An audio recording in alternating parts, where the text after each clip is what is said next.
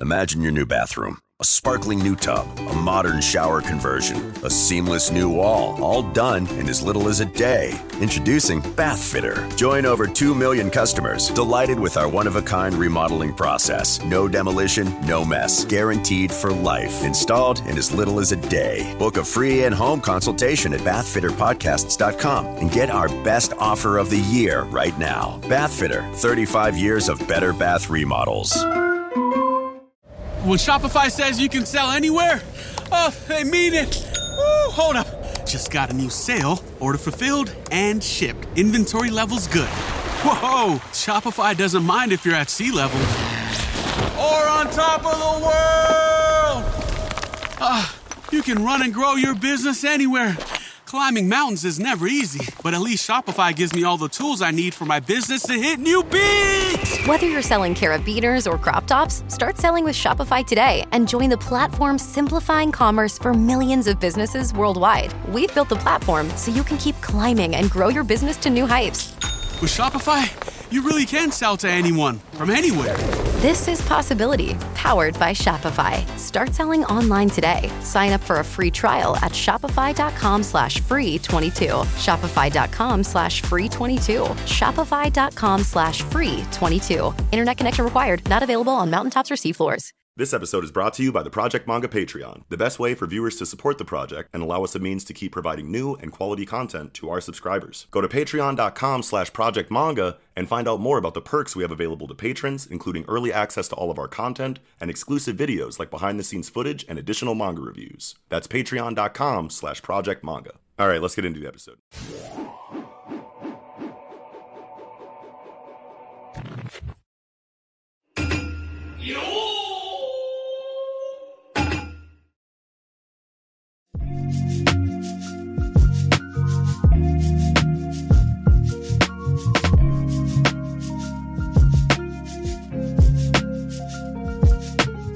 What is going on, everybody? Welcome back to the Project Manga Podcast, where we cover Sakamoto Days, Mission Yozakura Family, Jujutsu Kaisen, My Hero, and One Piece week to week.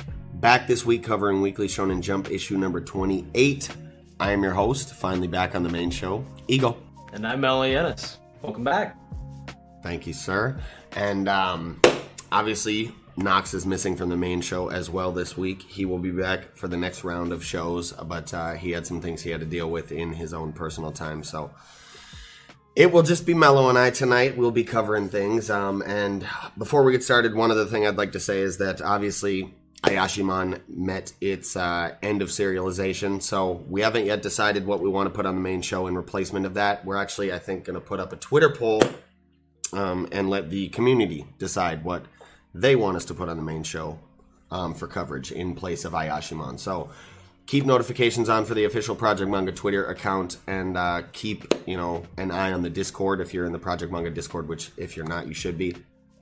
Um, and you will definitely be notified about when that poll is coming out, when it is out, and you'll be able to vote on it and decide what we put on the show. So, um, with all that being said, as always, take a look in that description box where you can find links to any and all of our individual social media accounts, such as Twitter, online communities such as Discord, um, audio listening platforms to consume the podcast on, as well as links to support the podcast, such as our Patreon or our online store. Also, while you're down there, you can uh, find timestamps that you can use to conveniently navigate yourself through the video and avoid spoilers for series that you are not yet caught up in. And with all that said, what another fantastic week in Jump. Looking a little lean, only four chapters, but you know what? These chapters gave us a lot to me to chew on. Yeah, definitely. These chapters had a lot of uh, content to chew on. That is for damn sure. So, uh, with that being said, I suppose we just go ahead and jump right into the first chapter of the night, chapter 74 of Sakamoto Days Undercover. and uh, I really like that we start this chapter off with like Shin really, really upset that Sakamoto did not pass the test, right? And he even goes as far as like calling the association, calling the association, and like japping on him over the phone on some like, if you don't alter that fucking uh, the ruling type shit, like he's got any uh, authority. Like, oh my gosh, Shin. Hello, Shin I would like me. to phone in a complaint. if this does not shit. occur, I will lose your business from my regular stock of businesses that I attend. Good, do it. yeah, right. It's uh, that's crazy.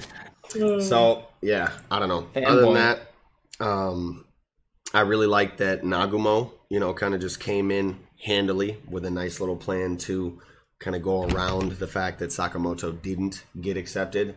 It's almost as if he kind of like was was in on the de- either in on the decision or was just privy to it. You know, maybe he was kind of pulling some strings in the background or was just privy to it. But um, He's definitely, a sly guy. he is definitely a sly guy. I don't know. I was kind of hoping that Shin would get at first like a solo arc for the most part, but um, Sakamoto going in there disguised as a woman definitely is As his wife. yeah, as his wife definitely is a hilarious subversion and twist that like I didn't even know that I wanted until uh until I was given that. And uh Yuto Suzuki, I think it was definitely pretty well done on their part. Oh man. So the thing that I want to discuss first is that Nagumo's appearance is very convenient. You know, he's he's always Yeah. been a little bit like that, very mercurial, kind of there, and Johnny on the spot usually. Johnny on the Um, spot. It makes you wonder if he is um uh, using using Sakamoto's desire to get into the JCC building as a sort of like cat's paw because we know that Uzuki wanted, you know, information. He wanted to know what the JCC knew about him so that he can like cover his tracks. He wants to lose his background. He wants to mythologize himself a little bit by lacking a, a permanent history. Mm-hmm. And so, and like, we already had our director, member of the Order, the film director, being like a traitor for Slur and Uzuki's organization. I wonder if he's the if he's the only one. If Uzuki is also, you know, is his task to get see what they know about Uzuki and get rid of it. And he's allowing, you know, Sakamoto, giving Sakamoto the tools to get in there. Nagumo can make a disguise good enough to make Sakamoto look like his wife. That means, and Nagumo's had enough, uh, you know, been a master of disguise himself. What if he's just hiding there in the background, trying to get in and get the information while Sakamoto causes a dist- uh, distraction? I think that's kind of where I'm leaning, but at the same time, Nagumo very much has this um, bleach, bleaches Gin and like a little bit of Ahsoka. You know, there's that kind of like whimsical, uh, really play it close to the vest. Whose side are you on anyway? I'm on my own side kind of energy. Yeah, I know what you mean. Yeah. And I would definitely lean into what I was saying, like, and you, like, what we were saying, um, just the convenience of it and the fact that he has a plan right away. Maybe he was even in on it as far as, like, Sakamoto getting failed and then, like, gave him this plan as sort of a kind of leverage and for future situations, you know, like, oh, I, I kind of, I kind of helped you out in that scenario, you know, what's so what's up? You kind of owe me one, buddy. Yeah. I don't know. Could be something like that down the line for sure. Um, as far as other shit, I don't know. I really like that we got the little bit of Akira shine that we did this chapter, um, where she's kind of like running around the school as we're getting this like crazy exposition, this narration on like how insanely dangerous like the JCC uh, assassination training program is. Um, and she's at first kind of thinking that she's like out of her league, but then uh, we get the little mini flashback, and she kind of steals her resolve and um, and focuses up, right? And then we, you know, to boot, that was really nice to see, even by itself. And then to boot, we also get kind of a really badass scene where she like handily, easily disarms this this big uh, this big fuck at the end of the chapter. and kind of uh, impresses the teacher. I think that teacher, by the way, was like wild. He shot at her when she came in the fucking classroom. late. He's like, no sneaking. Like, you think this is a, you know, kind like high school series hijinks? Nah, dog. like, I got you. yeah, Oh man, I really want the kind of vibe. Um,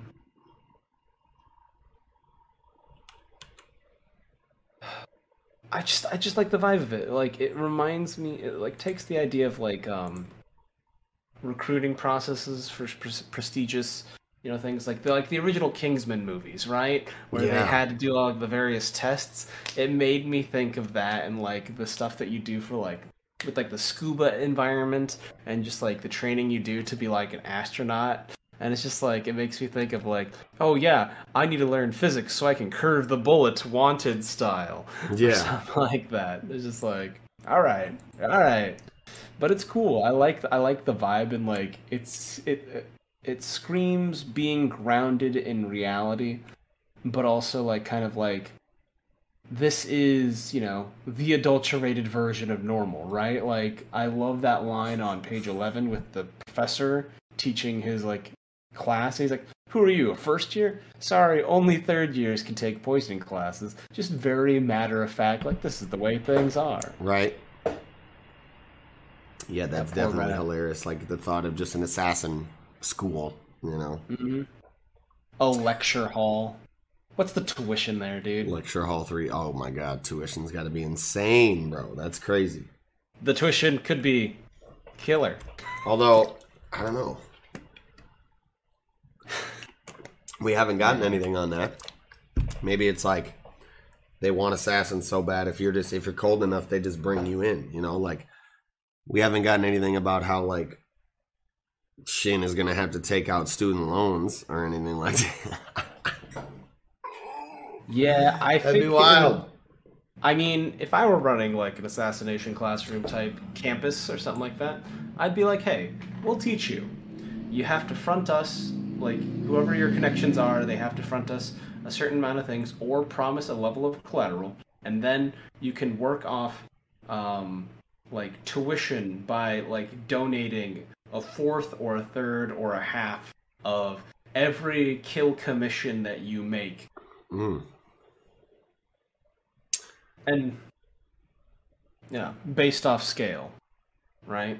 Yeah, And then they're like, "All right, cool. You you you're free. Here's your collateral back. Well, we won't, as professional currency courtesy, we won't touch like your families, your house, your pets, or whatever that you put up as collateral, or something like that." right. Interesting.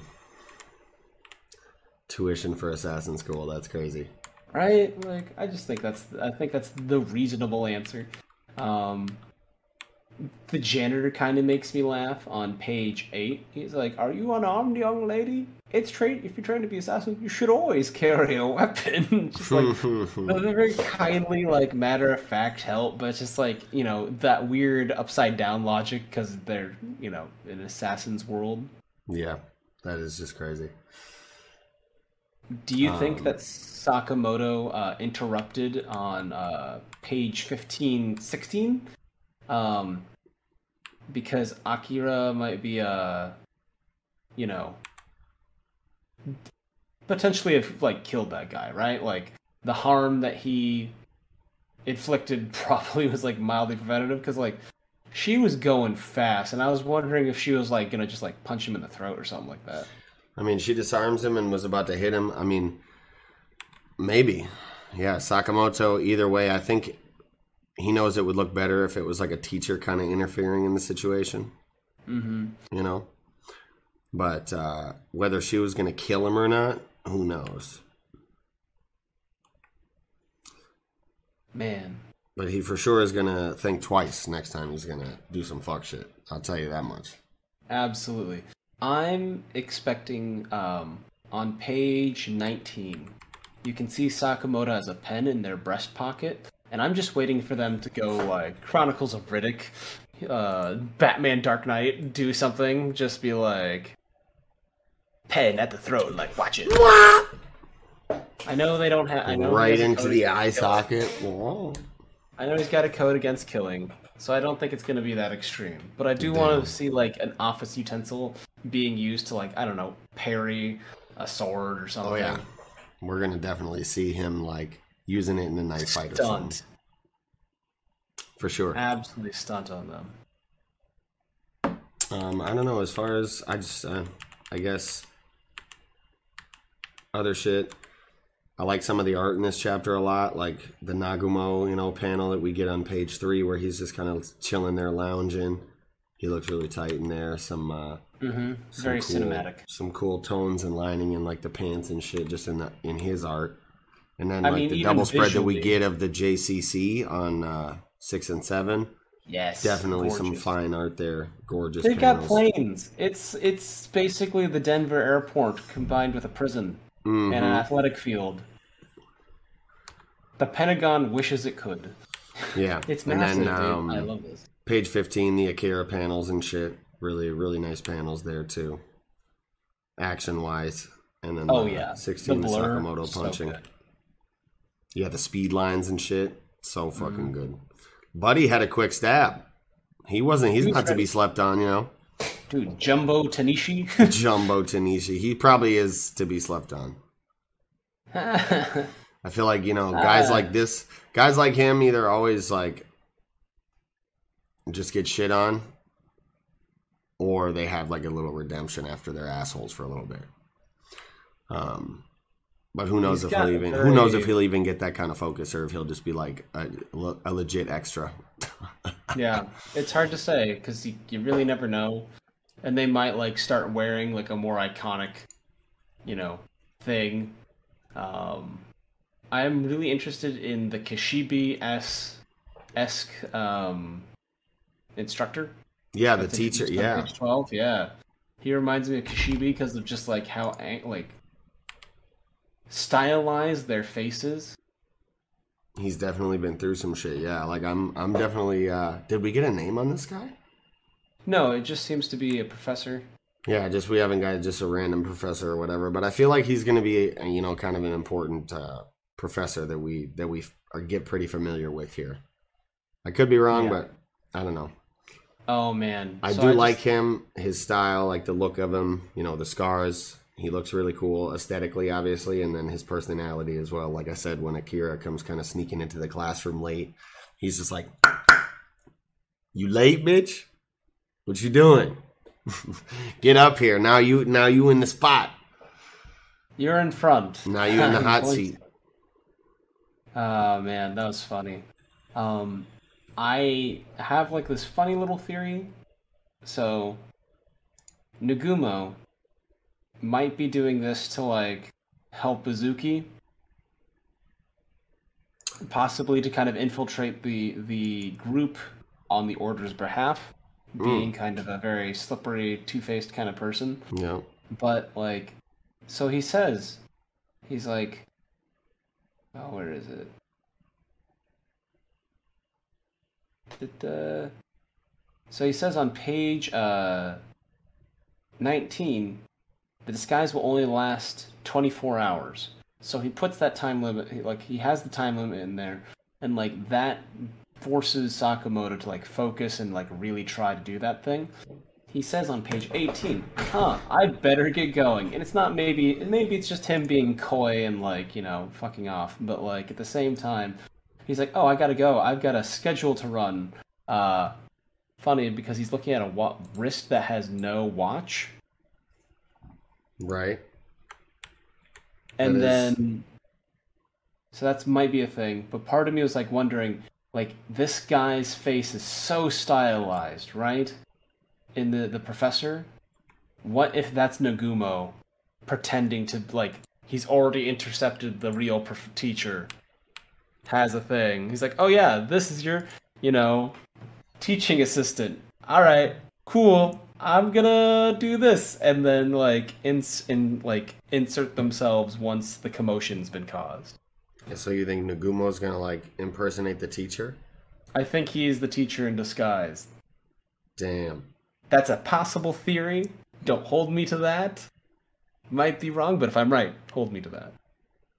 That'd be tight. If, if that's true, you maybe heard it here first. Yeah. But um, I don't know. Other than that, I feel like this wasn't like too chunky of a chapter. I don't really have anything else to talk about. I don't think. Um, just kind of really excited to see where this little uh, mini training JCC infiltration arc goes. Hmm, man. Akira's cool. I like her design. Uh, the only thing I have to say about the art is like on page uh three, Nagumo like is visually outside of the box, usually Mm-hmm. with his thinking, and then also the fact that he's in dialogue and also visually looking down on Sakamoto, and I love that. Yeah, and then we get the comedy bit with Sakamoto and him where he's like, he was about to call me stupid. Like, I'm about to fuck him up. That's funny. Um, but yeah, no, I think that's that's pretty much all I had for Sakamoto days this week. Mm-hmm. Well, with that, I think we can go ahead and jump right into the second chapter of the night. Mission Yozakura Family, chapter 133. The Yozakura siblings versus question mark. And uh, right away, I love that we just start right off with this um, this beautiful color cover. Boom, right away, just like Hitsuji Gondaira just blesses us with a nice full color splash of all the family, all the gang, just together. Works so well, especially in this time where we're getting these nice chapters like back to back of just good family teamwork, good family moments, wholesome shit, hard shit, gritty shit, tough shit, all that. Um, yeah. So I love that to start with. I love the the personalities coming through there, like Kengo being kind of lackadaisical, Nanao just seeming like you know, kind of assessing a thing. Um, Shion, you know, focusing on her phone. Futaba and Kyoichiro just being kind of aloof. Mm-hmm. Our our Marimo brother, you know, just kind of like he's a striver, right? Marimo. I didn't even think of that. That's crazy. Dude, He is buff as shit too. That's funny that Mm-hmm. he would be the Marimo. Yeah, he's he's Shinzo. You know, like I like that he's kind of like, you know, he's a person that kind of reaches for things, um, and I think that he and you know Nanao are not probably like the most graceful um, members of the squad. You know what I mean? Yeah. So uh, the way they're kind of falling makes sense for me. Um, I like it. It reminds me of like the opening of like Digimon Tri, a little bit. I feel that. Digimon, damn man, that's a throwback. Fuck. Um other than that, I guess What do you think of the little brother? the little brother. Oh, brother. Yeah, I don't even brother. know. Like I definitely think um you know, I'm I'm I'm with Mutsumi here where I'm thinking and you I think where I'm definitely thinking Momo would be the type of person who would, you know, transform his brother into a fucking some kind of fucking Seminine swamp monster, you know what I mean? And have we gotten like I just can't remember like do does Momo have a brother? Um, I don't know. Um, I believe he comes from like a similar, like he's he's his generation's Taiyo, right? Yeah. Where he, you know, joins the family. So like nothing's been touched on his family and stuff. So like there's room for that. Or is it something like he's forcing the role of brother on him because like the stuff that he's been leading up to is like we're all going to play the role of a happy family kind of like sinister kind of thing like playing dollhouse through dictatorship so like i could totally see him foisting the role of like little brother he's like you look like you remind me of my little brother you are just my little brother now and like you know abducting people and making them swamp monsters. Right. That's crazy. Um, I don't know. Wouldn't put it past yeah, him. I think- he's done a lot of bad shit. I wouldn't put it past him either, but like, yeah, like I mean, I think we're just gonna have to kind of see what to just wait and see because they're obviously gonna kind of collect samples, probably do DNA testing on it. Like Nanao's gonna figure out like if it was a real person at one point and who it was, and like maybe trace uh trace things back to Momo's real family. You know, like his original, you know, real family. Who knows? And maybe it was a similar situation to Taiyo, like his family died.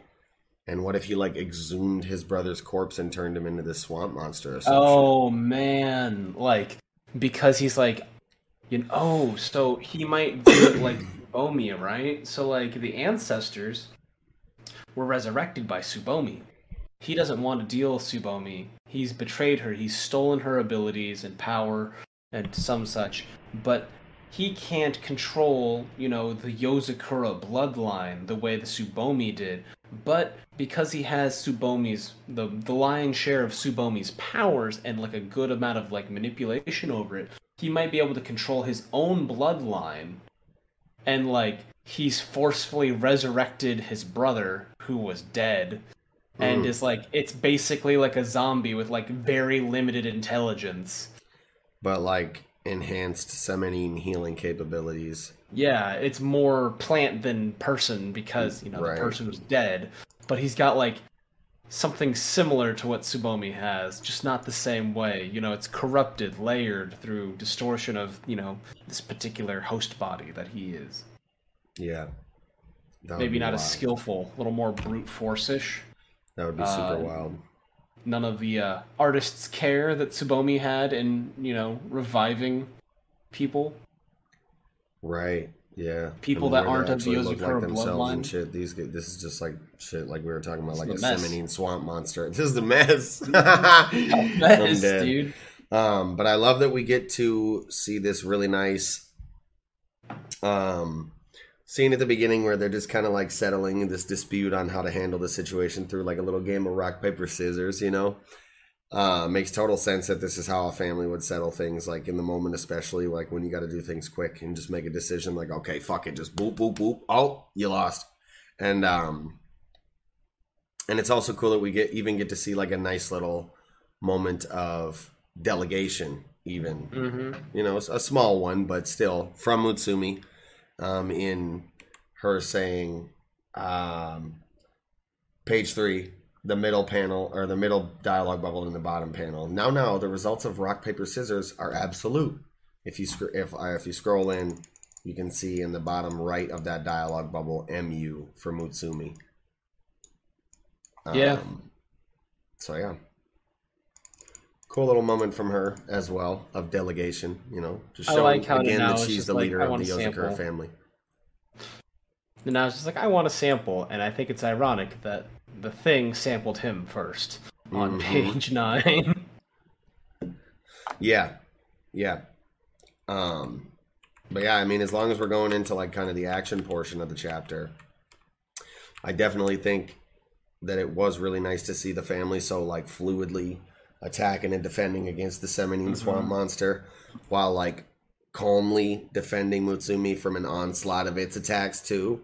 And like she's literally just sitting there, not worried about a thing. I'm pretty sure she even has her eyes closed. Nope, she has her eyes open. I thought she was just badass sitting Yeah. there, just like you know, sipping a cup of tea or some shit. Um, I I like But- the five man star defense circle that they've like established around her. yeah, definitely. And literally, literally, Shion still with the phone out, just like defending. Um, I But like yeah, the it was great also to see- Doing. what was that? You can see like on the top of page eight, nine. There's Yeah. like electrical bursts coming out of her Out of her phone, gadgets. Yeah. Yeah. Um, but yeah, it was just really nice to see how, like, you know, like I said, how fluidly they did that and how, you know, perfectly they did that, as well as how quickly they were able to kind of deduce what was going on with the swamp monster and uh, improvise a plan really quickly to, like Mutsumi said, handle it as quickly and efficiently as possible. Because that's what she said at the end of last chapter. She was like, handle this shit now, quick and efficient. And uh, Yeah. yeah. I think it's funny that the previous chapter, Shinzo used his like metal morphing thing to create a large bat to attack the Momo's little brother, and then that's like on page four when it gets tired of waiting for them to like rock paper It's like scissors. a fucking he- big bat, like a bonobo. Yeah. Yeah, and like just like a giant Tetsubo kind of thing, like spiked mace club, great club or something like that. And it's very similar in shape to what Shinzo did to it. So I think it's learning based on what it's experiencing. So like, yeah, it might sandbag a bit, but like, you know, it's learning from the attacks being put onto it. you Yeah, know, like at least a rudimentary level. That or it's been Um, watching One Piece and it thinks it's Kaido when Luffy got to the roof. He's like, "Hey, y'all are ignoring me." Oi, bow. Yeah, I mean, take a look at like what Shinzo's doing with like his like on page like six, where he's like shooting it with multiple projectiles, and then the thing following later, you know, buries itself in the ground and then sends out roots, which would have like similar trajectories to those projectiles, and it's like it's yeah. learning a little bit of its attacks. Um, I don't know. I feel I feel like it's definitely learning because like it does the same thing that Shinzo did on page 14, 15. But you know, group has a countermeasure for that. It's it's like it's like rock paper scissors, right? Where it's like you get someone and you can psych themselves psych them out. They're like, hey, I'm gonna throw rock, and then they'll be like, ooh, I need to throw paper, and you're like, I've been throwing rock mostly. They needed to throw paper. I'm gonna throw scissors, and it becomes like that giant one-up game. You know, like yeah. uh, how how f- headed is two headed. You know, like Yeah, right. Um, it was also really dope that we got to see like a little bit of a a nice Shion moment this chapter, right, where she was able to um, Imagine your new bathroom. A sparkling new tub, a modern shower conversion, a seamless new wall, all done in as little as a day. Introducing Bath Fitter. Join over 2 million customers delighted with our one of a kind remodeling process. No demolition, no mess. Guaranteed for life. Installed in as little as a day. Book a free in home consultation at bathfitterpodcasts.com and get our best offer of the year right now. Bath Fitter, 35 years of better bath remodels. Mary redeemed a $50,000 cash prize playing Chumba Casino online. I was only playing for fun, so winning was a dream come true. Chumba Casino is America's favorite free online social casino. You too could have the chance to win life changing cash prizes. Absolutely anybody could be like Mary. Be like Mary. Log on to ChumbaCasino.com and play for free now. No purchase necessary. Void where prohibited by law. 18 plus terms and conditions apply. See website for details. The voice in the preceding commercial was not the actual voice of the winner. show you know, diagnostic. able to the identify through the effect that the the swamp monsters had uh, attack had on Nanao when it hit him. That it was like kind of absorbing somanine to sustain itself and like sustain its regenerative regenerative properties. Um, and also that it has like a mobile core within itself that is that they're gonna have to like separate if they want to like truly incapacitate it. So, and then they obviously swiftly carry out a plan to like do so. And uh and Futaba like blows this fucking thing away, bro. So calmly and so crazy. But that it was just great to see the the Shion shine this chapter, I thought. Oh, absolutely. Um, I thought it was nice that she and Nanao also got that because, like, his own like his gimmick, right? Like of the siblings, his gimmick is probably like the least touched upon. Like they had the one scene where like you know he went to school and he was like using stabilizers and stuff to go to school, but like they really haven't touched too much on it. So I'm glad that they're like, oh yeah, he has volatile cells. So the fact that this thing tried to drain that from him, it is you know suffering indigestion. It's slowing down. It's not doing well, and I like that a lot. Um, I love the kind of like aim high, look like like look high, get them while they're looking da- not looking down kind of thing with Kengo and like the multiple futabas a bit above Yeah. To like really get to that point. I'm just like I loved 16 17 just Just obliterates it. Did she even leave samples for him? Like it looks like it maybe on the edges of this fucking big ass circle, but she absolutely just eviscerated this thing. Yeah, she impacted it. I mean, there's some samples. You can see the top page of 17, and now and Shinzo are kind of observing. They're collecting the samples, yeah. Yeah. I mean, this thing was way bigger than implied earlier, right? Because of the somanine injection, but like because of like paneling and stuff, it doesn't always seem like it's that big. But like to destroy the main body is like that's great. Um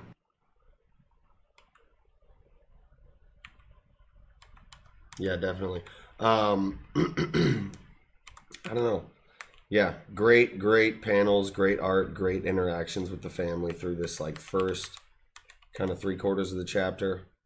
Love that, and then we get the uh, the bit with Mutsumi, obviously kind of questioning the younger brother statement, like we were at the beginning of things. But um, I guess moving into kind of the last part of the chapter here with Kyoichiro and Taiyo and Momo, like you know, I, and Futaba's like on it. She's like, where they at? I'm on their heels.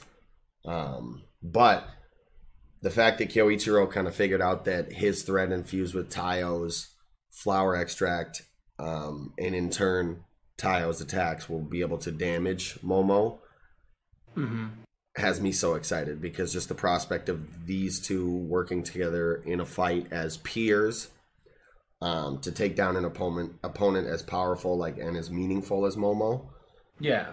Definitely has you know a lot of weight behind it like the emotion they both have behind them in terms of the family and Mutsumi really has me hoping that this actually does kind of come to a resolution here with the two of them beating Momo together um but who knows kind of you know what what could happen he could slip away he's definitely a little a little slippery motherfucker and he even has like teleportation abilities right He does. he does. um, but I I would also even like if like as they're delivering the final blow is when kind of like Mutsumi and the rest of the gang pull up. Not to be on like some peanut gallery shit, just like maybe literally as they're kind of hitting them with the final blow, like the final interaction, they pull up just to see and witness that it is done, you know? yeah. But uh, like I said, who knows what could happen? Momo could kind of slip away here again. Um, he is a slippery motherfucker. He really is. Uh, you know, I think that Momo's been a little too confident, and I think that like his like overweening pride in his capability and the sureness that he believes that his children will learn to love him again is going to be his undoing. Um, I love this, um, you know, Sakura versus Sasori type moment because like Taiyo's Taiyo's got it right. He's a good kid. He's got great abilities.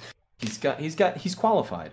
But I didn't think that he would be at the same level as as Momo and be kind of a detriment. And I like that Kyoichiro is bypassing that by saying like, "No, you're the key. You're the only one that can hit him without him turning into petals and shit.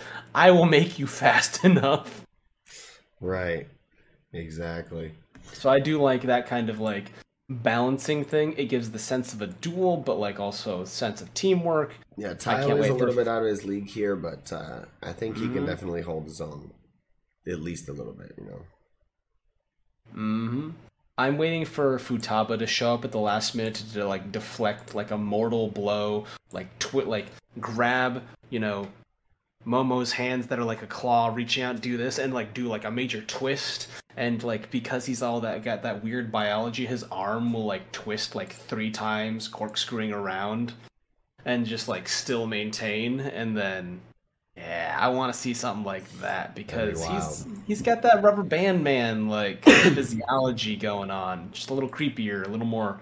Um, I'm an elastic balloon full of meat kind of vibe that he gives off. Yeah, that'd be that would definitely be wild. I don't know. That's yeah, it's some crazy shit is definitely about to go down in this fight. Um, I want to see Momo's tricks. I want to see some of his some of his serious tricks as well, and I'm sure he might pull some out after he got clocked like this on page 2021. This double spread Oh, end the absolutely. He hates Beautiful. Taiyo. I think he low key hates Taiyo based on previous chapters where he's like, he said like, "Oh, I've always wanted to do this, so I can say things. You're not good enough for my daughter." That kind of thing. Like he had Right. that little aside, and I was just like, "Is that his true feelings there, hidden as a joke?" I hmm hmm hmm. Do you resent Taiyo for being the you that life did not let you have? Like you know, Mutsumi is alive, but your Ray isn't. Is that why you resent Taiyo because you see yourself in him and that kind of thing? Um, And you see and the, the fact better that, you like- in him. yes, exactly. The the you that has everything you feel you deserve, kind of thing. And then also like the fact that like Kyoichiro is working with him, that you know the gang was willing to fight and defend him.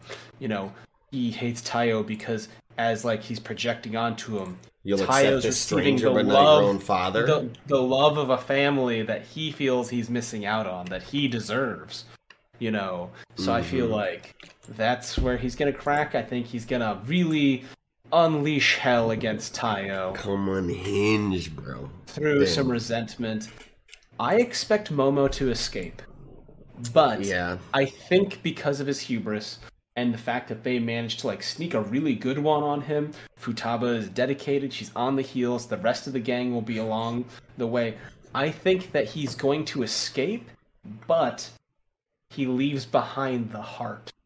And so like the moment where it's like the heart is about to like it's the heart's in midair it could possibly get destroyed. Momo's reaching out. He's also falling to the side. And the gang just like for that split second is like what do we focus? Finishing off momo or like saving what everyone you know presumes to be mom? And i think that they might have a hesitation because like though their mom is the source or at least um part of Momo's motivation to harm a lot of people, their mother technically didn't do anything wrong and might, you know, like should that that moments of hesitation, right? Like that moral quandary where they like, "Oh, wait, we shouldn't let this get smashed." That's when Momo bounces it. And then he becomes extremely dedicated in getting the heart back. Yeah. Hmm. I don't know. That's that's my prediction for uh, the coming chapters, to be honest. Yeah. I mean, I'm definitely excited to see what's to come, but uh, I don't know. Other than that, I don't think I really had much else to say about this chapter. The art, obviously fantastic, pretty much all the way through with the action panels, you know, the swamp monster panels, um, and then obviously like the double spreads, Futaba blowing away the swamp monster, and then Taiyo punching Momo. I mean, some I think six art. seven. I think six seven was some of my favorite stuff, where Yeah. it was like still taking the impact, and you could see like it dissipating like the damage across itself, and like then like absorbing the missiles. and then like a cuttlefish or like a squid just, you know, shooting its propelling itself. jet propulsion. hell You know what I mean? I love weird alien creatures that do shit like that. So Some- for me, I was just like, yes. Yeah, some fire art from Gondaira this chapter here, but uh, I think that's And about all I had for uh, Mission Yozakura Family this week. Yeah. All right, well, with that, I think we can go ahead and jump right into Jujutsu Kaisen, chapter 187, Tokyo number two, Colony, part six. Yeah. And um, to start off, I think just in general, one of my favorite things about this chapter is that just like Kashimo's extremely high adaptability and like um, deductive level, right? Like he is deducing Hakari's ability so quickly, it's shocking. Like, I mean, I know their mind is kind of flooded with all the information, but for me, if all this shit just came into my mind at once, I'd be like, "Whoa, what the fuck is this? What's going on, fucking Riichi? What the hell? What? Yo, whoa!" But he's like, he's just like, "Bow, bow, bow, bow." Okay, di, and uh, yeah, he's putting all of it together and has a firm grasp on the ability in like nanoseconds, right? Seconds while he's thinking about it. Wow, we have to like reread every chapter that comes out for the past Oh, yeah. few weeks, you know. And Hakari's been getting this exposition on his ability. We got to reread every chapter just to to get like a menial grasp on the shit. yeah. and um, I- go ahead. I wonder if Kashimo, because of like, I know that the brain has electrical currents running through it, and so like you know, firing of neurons and activation of neurons and stuff. I wonder if Kashimo having like this like cursed trait of like infusing his you know body and attacks and like cursed energy with like this lightning style attribute is Increases- he able to his like brain is he- capacity? is he basically like using ele- his cursed energy to like speed up or like clock out his like uh his processing capability and being like oh yeah i can process things at lightning fast because i'm constantly charged up through my i'm overclocked all the time super fast through my you know cursed trait cursed uh, ener- That would be a really cool twist on things. I didn't even think about that because yeah, it all is electricity kind of running through your body and like activating your neurons and shit like that. And uh damn, that's crazy to think about. Yeah, like he overclocks his processor and his brain runs at a higher capacity than most people. He's like, That you're going sl- slow speed. see. You're going in slow motion compared to me. Like that's the way he's viewing the world. He's like, oh, that's pretty good. You know, this the and he like takes in so much information so quickly and acts on it like decisively.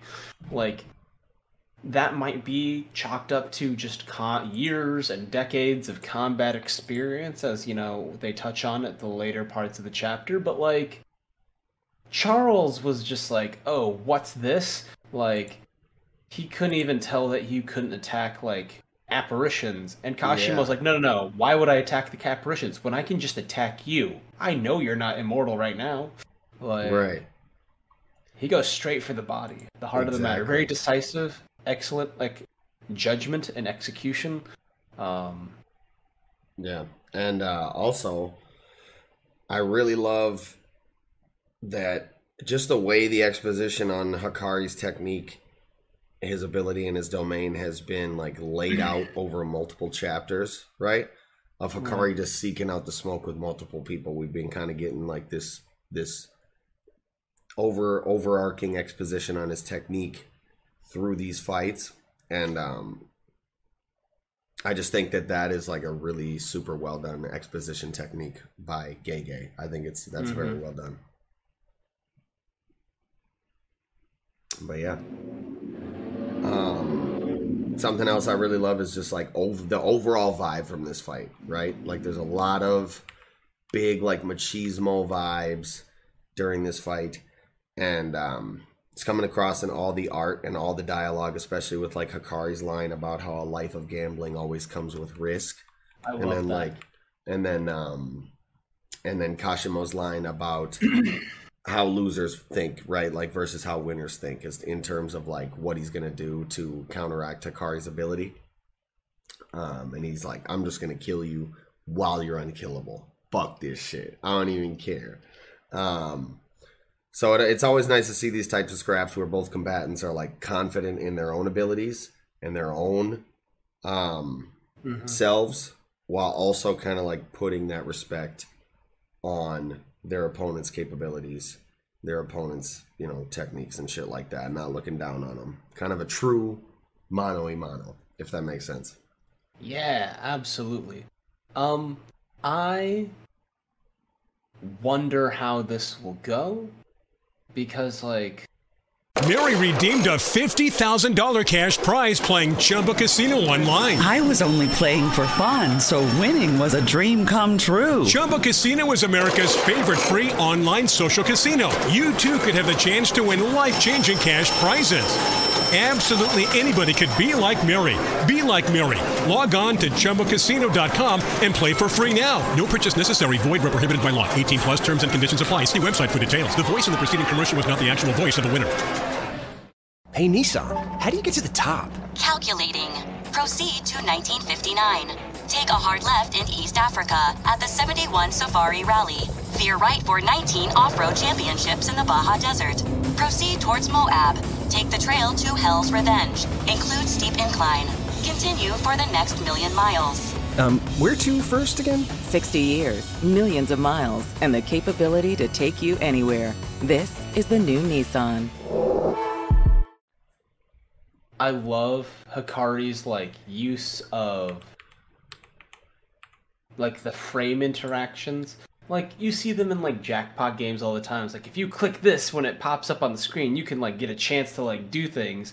So I like the idea that he's doing like I took damage. All right, here's my chance. I can pop that out. Are you talking about the kind of like page um Six page seven? six And, like, a little bit of eight. page um yeah page six and page fucking eight right?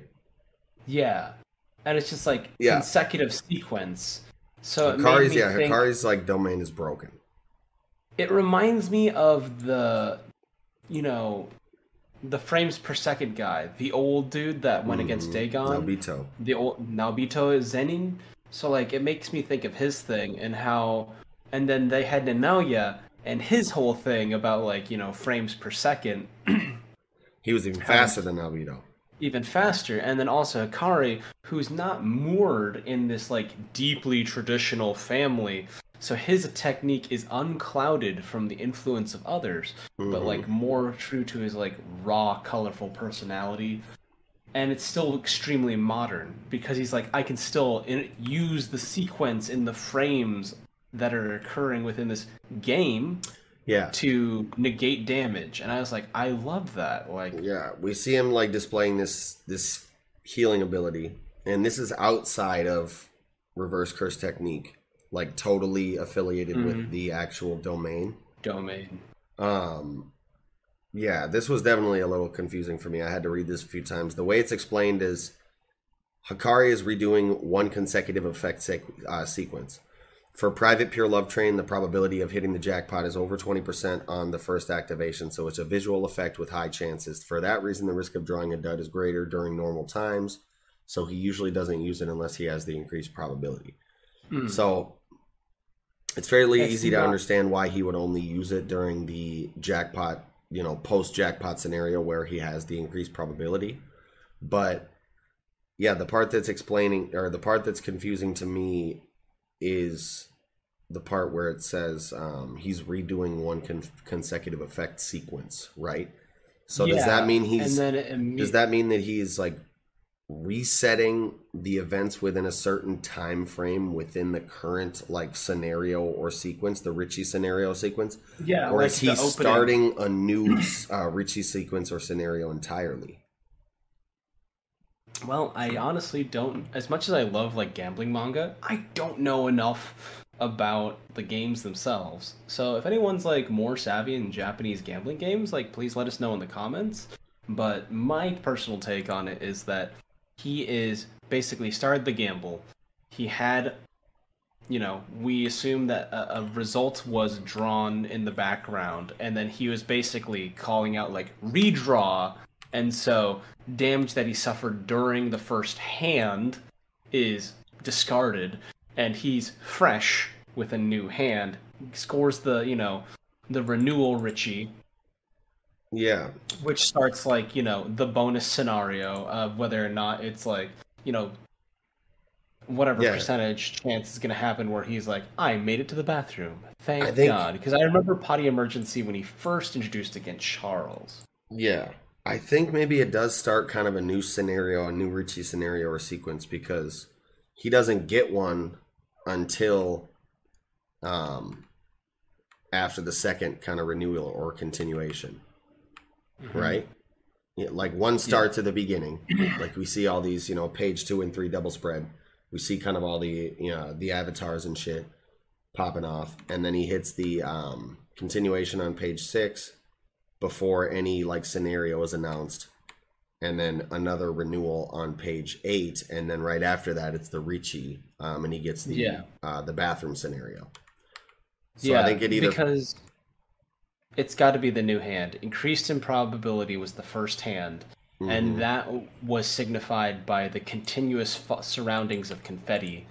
He reduced the probability by having a redraw, which, well, because no, the, the the confetti still goes on until he hits renewal. So yeah, the increased pro- confetti is kind of flying yeah so I think that the increased probability it says it's 20%, which means each redraw should cost 10% probability Mhm. to reach back to equilibrium, right? There's two of them, and if it's a 20% rething and it took two to take it down, math says 10% is a cost. And then still gets the thing, manages to get the jackpot 666. Um, and they're just both beasts. I love it. hell yeah This fight was so macho. Um, he was Hakari's giving like big Todo vibes. yeah he definitely is I wonder if um oh man. I wonder what's happening with Todo. Fuck man, I wonder if Hakari will be like the machismo replacement for Todo within the squad. I think he is. What if he loses his hand as well? That would be fucked up. Man, And then- Todo, boogie woogie, man, damn. And I want to see something happen with Todo to come back in. And there's a thing that uh, is called. So did you know there's a a nickname for slot machines called the one-armed bandit? Damn, that's funny. So part of me was like, you know, it'd be kind of funny is if uh, Hakari lost an arm. Lost an arm and he was known as the one armed bandit. That'd be funny. that would be fitting. That could happen. He's like, hey, he's like, a life of gambling can't happen without some risk. You might as well, you know. Yeah, that's. Hmm. That would be interesting. say- I they say didn't know that slot machines had that arm and a nickname. Mhm. Um, I guess the only other thing I really had for this chapter, as far as like, I don't know. The last part of this chapter was just kind of really hella confusing for me at first. I don't know why Gege uh, decided to include a flashback, even though it was it was like a, just a little mini like one double page, uh, you know. No, it was actually kind of like a four page flashback. But just like the fact that it had the fact that it had no black gutters or no indicator that we were really going into a flashback otherwise, it just threw me off.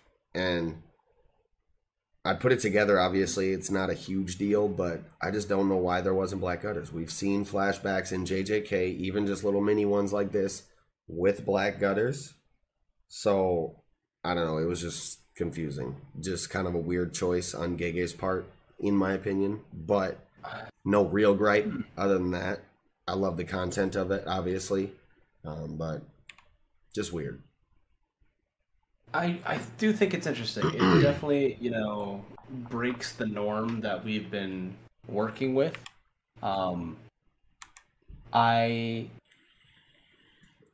think it's a little interesting that, like, we have a lot of, like, Kenjaku and Kashimo, like, Interactions. breaking the breaking the borders, right? So on like page Oh, yeah, 19, Kashimo is breaking the borders like I want to fight Sukuna, right? He's he's leaving his realms.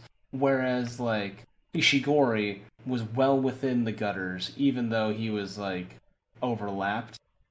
He seems very contained, you know, you can see Kenjaku kind of overcoming, you know, like the frames a little bit on page 16 we know that kenjaku transcends its limits absolutely um i don't know i think that kashimo might win this one i don't know if hakari is going to necessarily die but i think he's going to like kind of win this one because on page 14 you can see a small like panel where it cuts to Hakari's eyes. You know, he's enclosed, but then Kashimo is like roaring over the page. I love the line "Turn up the volume" because this is a funeral for the living. Like, yeah, that is really tight. So, um, you think Hakari could lose here? I think he could. I think he could. Um, because unkillable doesn't mean unbeatable, right? And I like I like Kashimo's idea of like you may be unkillable, but I'll kill you anyway, and it it's it makes tracks because he's you know from that Heian period where it's like you know everyone carries a blade, everyone swings a blade. You are either cut or not, and that Yeah. is the only options we have in life. Like Yeah, definitely. Um, so this is uh, Ishigori Ryu in I yeah, I think page so 18. because they a talk about how he, canon. hmm Yeah. They said he had the greatest cursed energy output ever happened in Date province. Yeah. Um, plus his face, like kind of the face and eyes, because he was talking about like Ishigori when he was talking about his past. He was saying like, hey, you know, I I lived the life of a warrior, and then I settled down with a woman, a good woman, and uh, lived out the rest of my days because he never met Kashimo. Hmm. Like, Then that's crazy. Um, What do you think of the? What do you think of the implica- What do you think of the uh, flashback, or at least the the backwards in time glance? I like to see old Kashimo. You know, I like. I think it you know makes sense why he would kind of want to go along with Buddy's plan as far as furthering his own thing to Coming fight to Sukuna, life, especially since his body is clearly kind of was given out on him. We saw him coughing up the blood on page eighteen. The old bottom tuberculosis. panel. Yeah. Um, and then I don't know Ishigori, as far as why he decided to do it when he was like living out his days and he looked like he was pretty much chilling, but I don't know. Like you said, he he never felt he felt like he never got his dessert. So Exactly. which he ended and up I getting. don't. I think that uh, Kashimo's looking for his dessert as well. The thing that makes me interested is that Kenjaku's been playing such a long game Yeah, that he's been long setting up the he's been setting up the players since the Heian period, maybe even sooner. Mm-hmm. Because he was from Kenjaku's time. He's like, yeah, I'm sorry, that's from 600 years ago, but I still feel like it's true. And I'm like, damn, you've been doing this for how many hundreds of years? And this is just the culmination? Like, that's crazy to me. That that's that's the framework that all the arcs, that all the character sagas that we've come to like watch and love are hanging from. That that's draping from this framework of this guy's millennia long plot. Yeah. That's fucking wild. Kenjaku was really playing the long game on some all for one shit. Been Oh my god. Even better. I loved this flashback, like the double spread or pseudo double spread on 1617. Did you have Very. fun? It reminded me of Vagabond. Hmm. Like a Vagabond scene.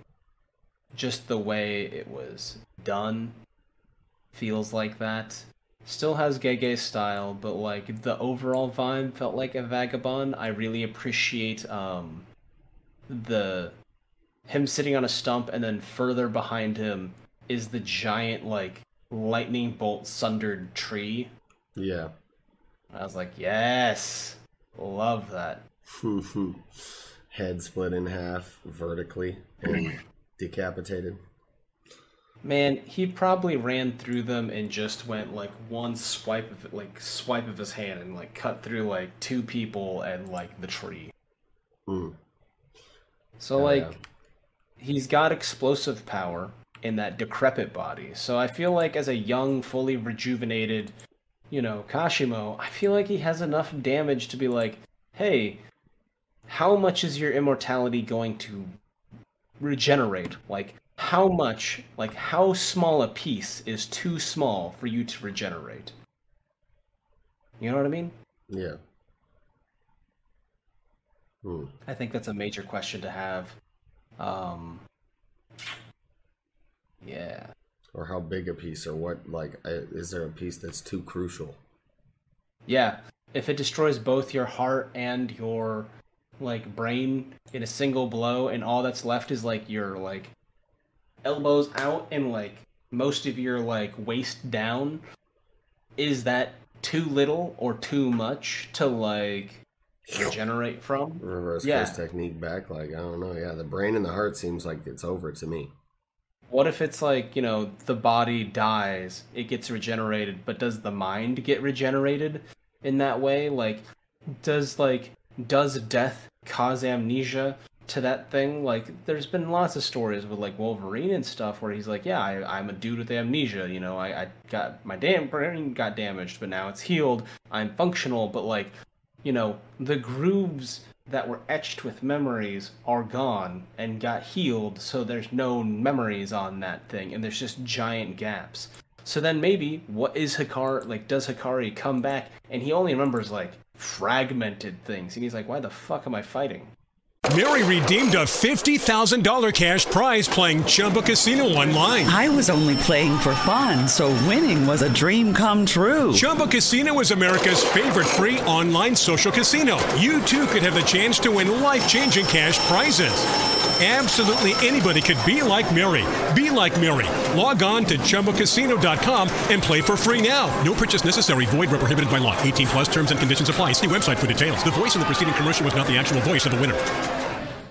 Mary redeemed a $50,000 cash prize playing Chumba Casino online. I was only playing for fun, so winning was a dream come true. Chumba Casino is America's favorite free online social casino. You too could have the chance to win life changing cash prizes. Absolutely anybody could be like Mary. Be like Mary. Log on to ChumbaCasino.com and play for free now. No purchase necessary. Void where prohibited by law. 18 plus terms and conditions apply. See website for details. The voice in the preceding commercial was not the actual voice of the winner. Hmm. That would be wild. What if he ends up like becoming buddy buddy with Kashimo because he did so much damage to the brain that like the cursed technique rejuvenation just like brings back it's like that uh Rocket Man song, I'm not the man they think I am back home. Oh no, no, you know. Yeah. what is what is a person, right? What, uh, the soul like the mind, the body, all three like I think that's asked that's a question that's been asked several times within Jujutsu Kaisen. Hmm. Yeah, I mean, I'm inclined to say if you, if the head and the heart get destroyed at once, like it's over.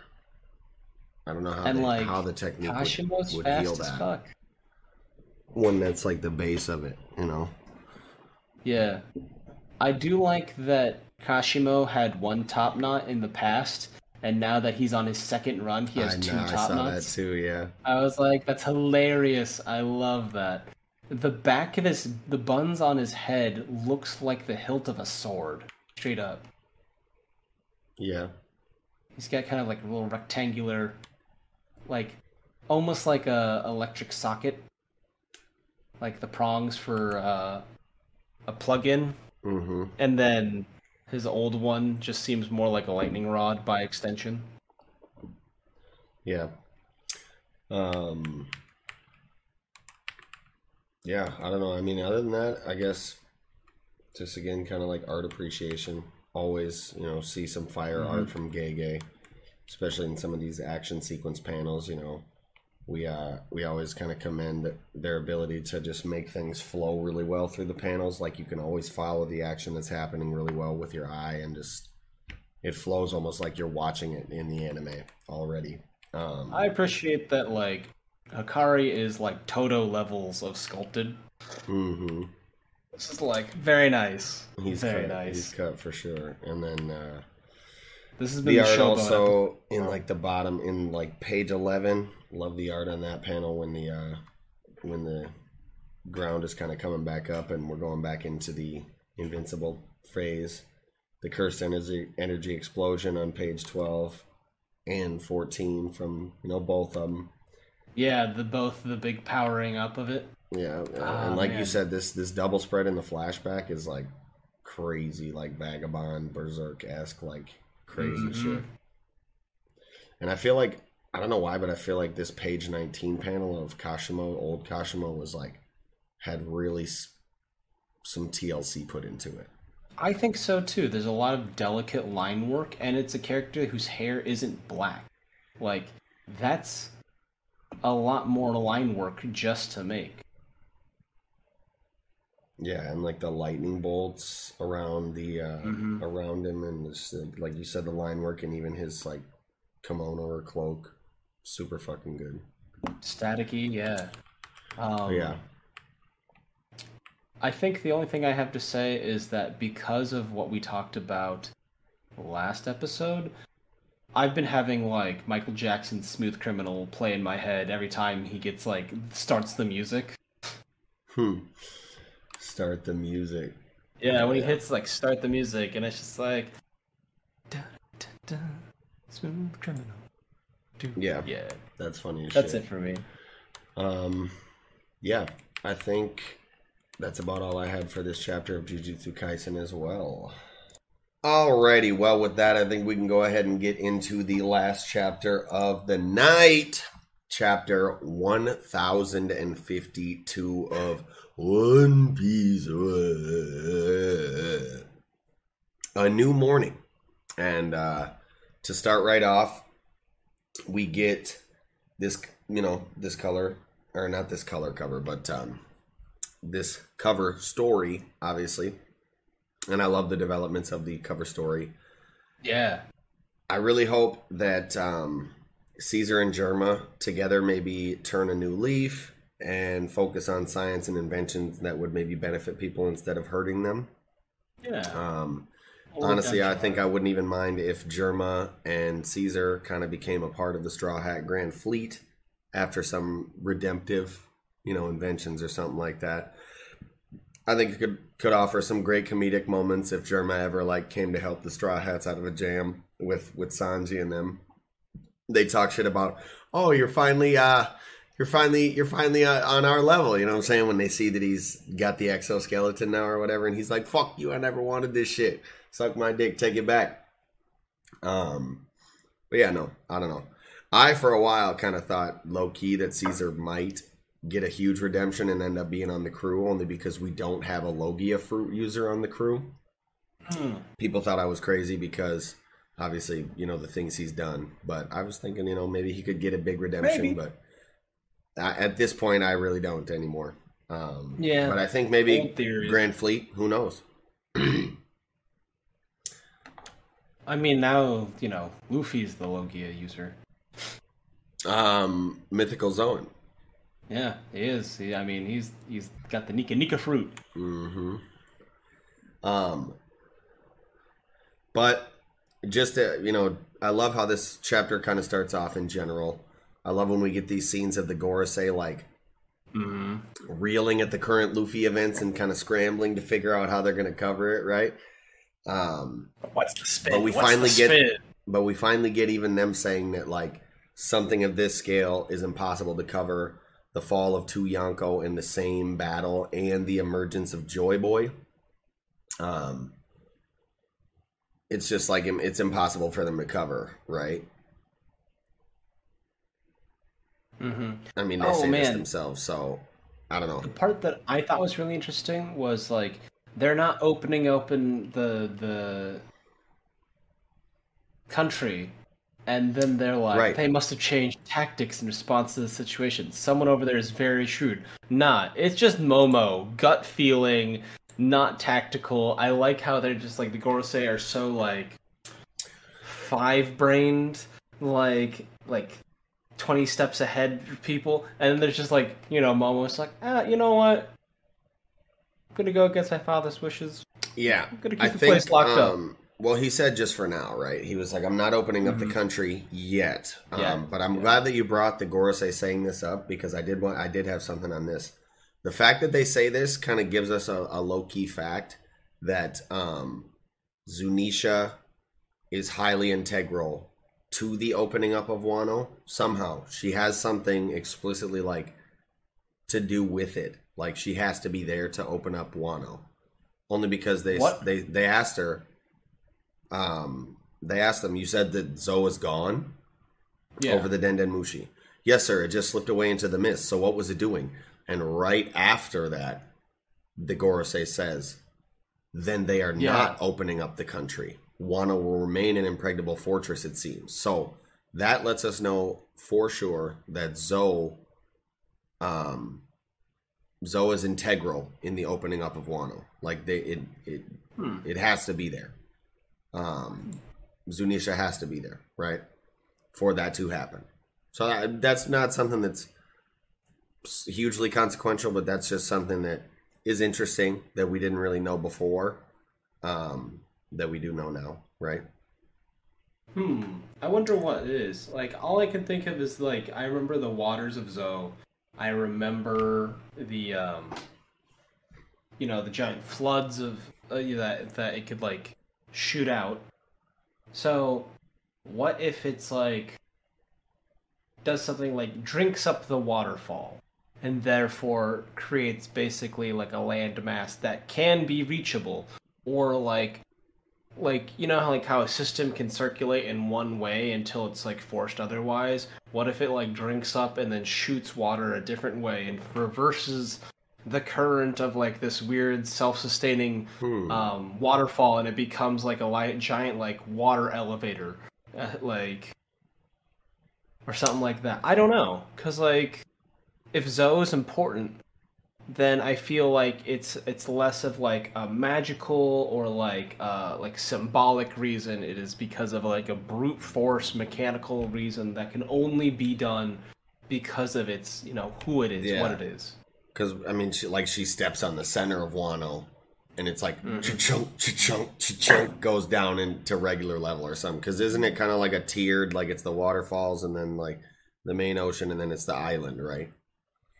Yeah I don't know. there's like a secondary well and it's just like maybe they drink the secondary well and stop the or cy- stop the cycle of the waterfall i have no idea i'd like to find out i, I want to see mastodon based physics uh, Um, I don't know. As far as the Robin thing goes, that they're talking about, right? Um, that guy's fucked I, I I don't know. I kind of saw a lot of discourse on social media as to whether Robin is safe or whether she's like already been taken.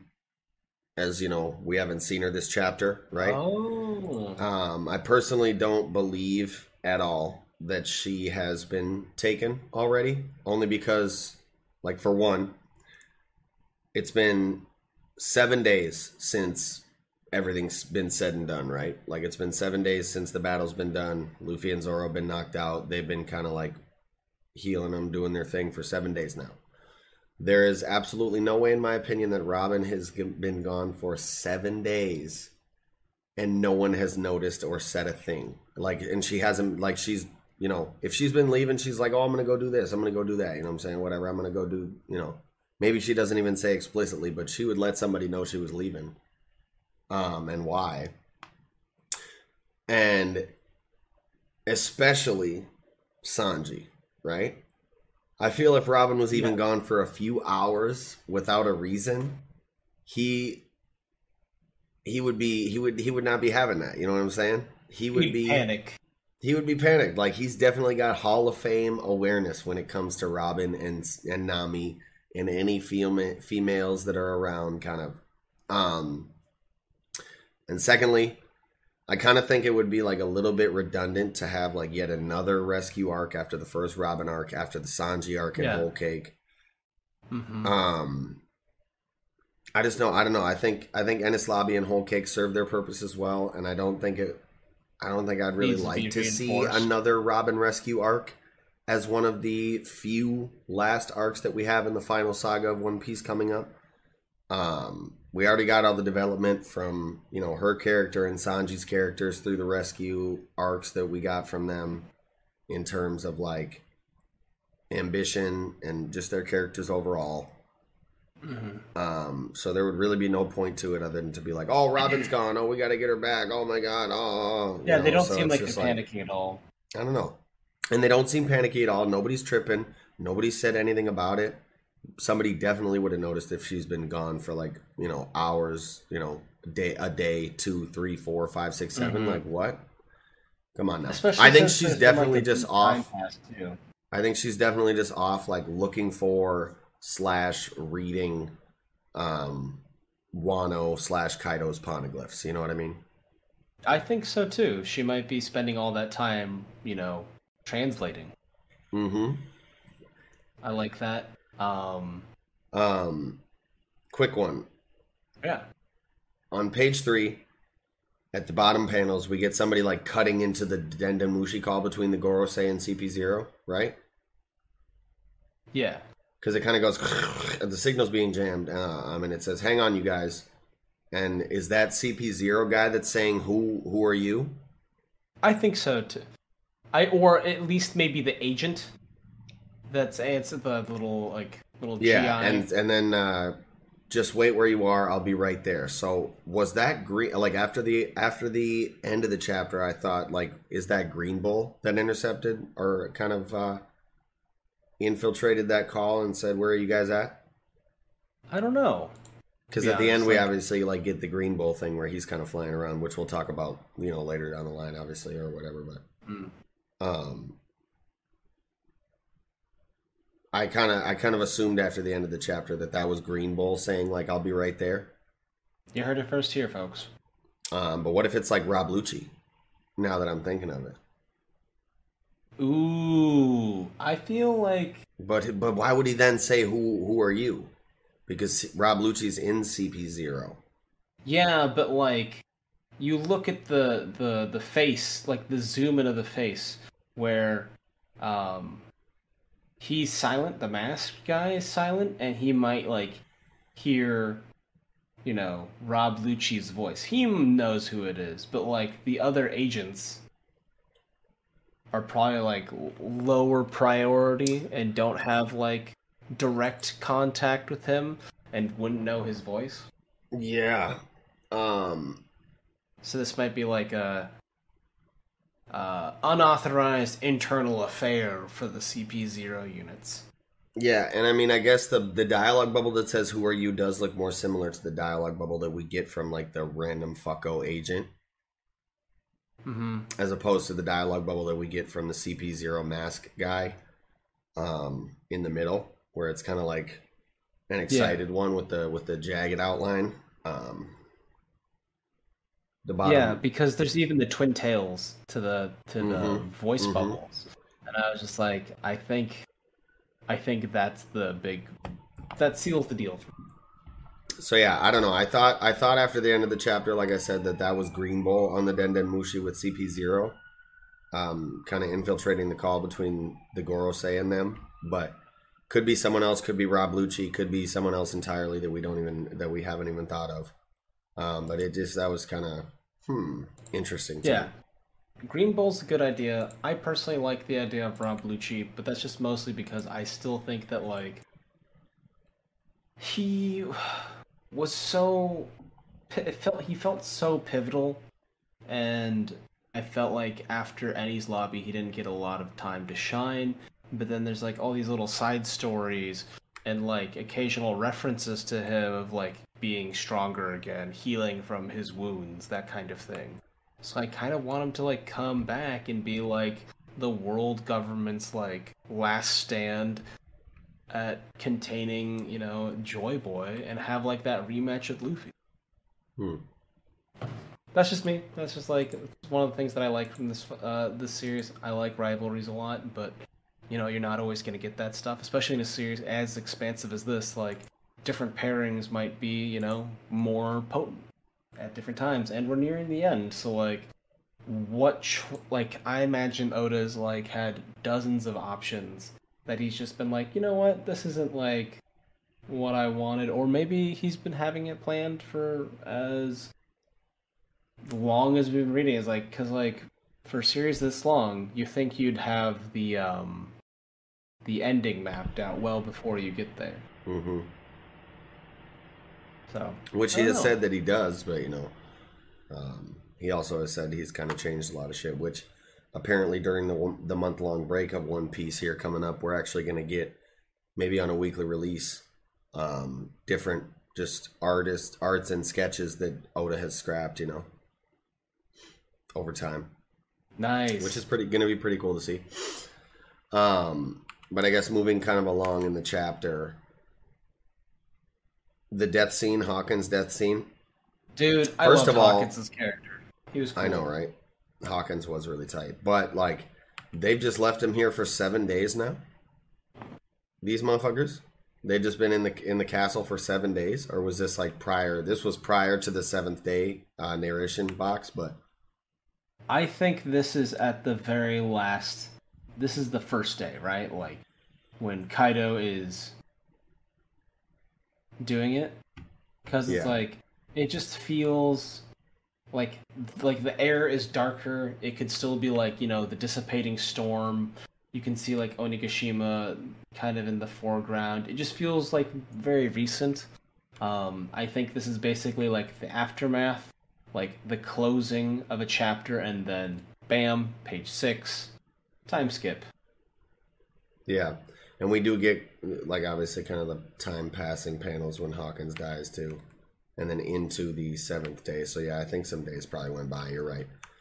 Mm-hmm. um, but in terms of like the actual scene, sorry, excuse me. um, in terms of the actual scene, I thought it was really good, really humanizing. Hawkins like Mhm. saying in his final final moments that he basically knew that his side and the Beast Pirates were going to lose, Yeah. but that he couldn't go back on his like decision as a man um, and suck up to Kid and Luffy's alliance and shit, um, and be like, "Oh, let me come Mhm. fight with you guys. We're about to lose." Um, that he basically had to lie in the in the bed that he had made, right? Yeah. and live with the results. Funny that he was saying it to somebody who like did the exact opposite in the same situation, even though Drake had kind of some a unique um scenario, Impetus. I guess, or situation impetus Yeah. to it, where he had like a completely separate objective that he was trying to achieve. But um, based on that, I think I maybe would have liked to seen some some dialogue from Drake to him about how it's never too late to change your course or redeem yourself. You know, um, that the more the most important thing is to like the furtherance of your dream, your goal, and to live freely. You know, no matter what. Yeah. Um, but I think Accept even the without that, the scene really did well and served its purpose. It was a really nice scene, and uh, was a really powerful moment in for our final moment for Basil Hawkins. And uh, if if he in fact doesn't survive, and even if by some weird One Piece esque shit that you know he doesn't die, um, I don't think it'll take anything away from the moment. You know, people might argue differently. People hate when people don't die in One Piece, but I don't. I don't necessarily think that him not dying in this situation would take anything away from the, the lesson. worst. The lesson that he learned in Yeah. this. You know, I think he still learns that lesson even if he doesn't die. he's Um, paid his penance through the suffering that he's experienced. Like, he's like, yeah, I sided with bad guys. Like, we caused a lot of suffering. I, you know, took real harm for that. And like, I maybe because we don't know if Drake is gonna die there either. What if Drake, like, you know, manages to like resuscitate him, stabilize him? Like, this is the one percent chance. Yeah. Um, yeah, it could be the 1%. You know what I'm saying? There was Yeah. always that 1%. He said it himself. And if anybody can get that 1%, Chopper san. I'll stand by this. This is off topic, nothing to do with the chapter, but. And I'll stand on this hill. Chopper is, as far as we know, the best doctor in One Piece because he Yeah. was he was born on the island that is quoted, you know, as to be the best doctors in One Piece live The on that mecca island. of of medicine. the mecca of medicine. He learned from Dr. Kureha, who was the best doctor on that island by far, and then you know learned everything he that she had to know, or and had to teach him. And then he went out into the world and has learned more shit. Like we saw post time skip, he was learning more. Or, you know, during the time skip, he was learning more shit throughout his journey. He's learned more shit, so he now is- knows more than even Kureha. As far as we know, Chopper is the best doctor in One Piece. You know, and I'll stand on that hill. Prove me wrong. Yeah. You know what I'm saying?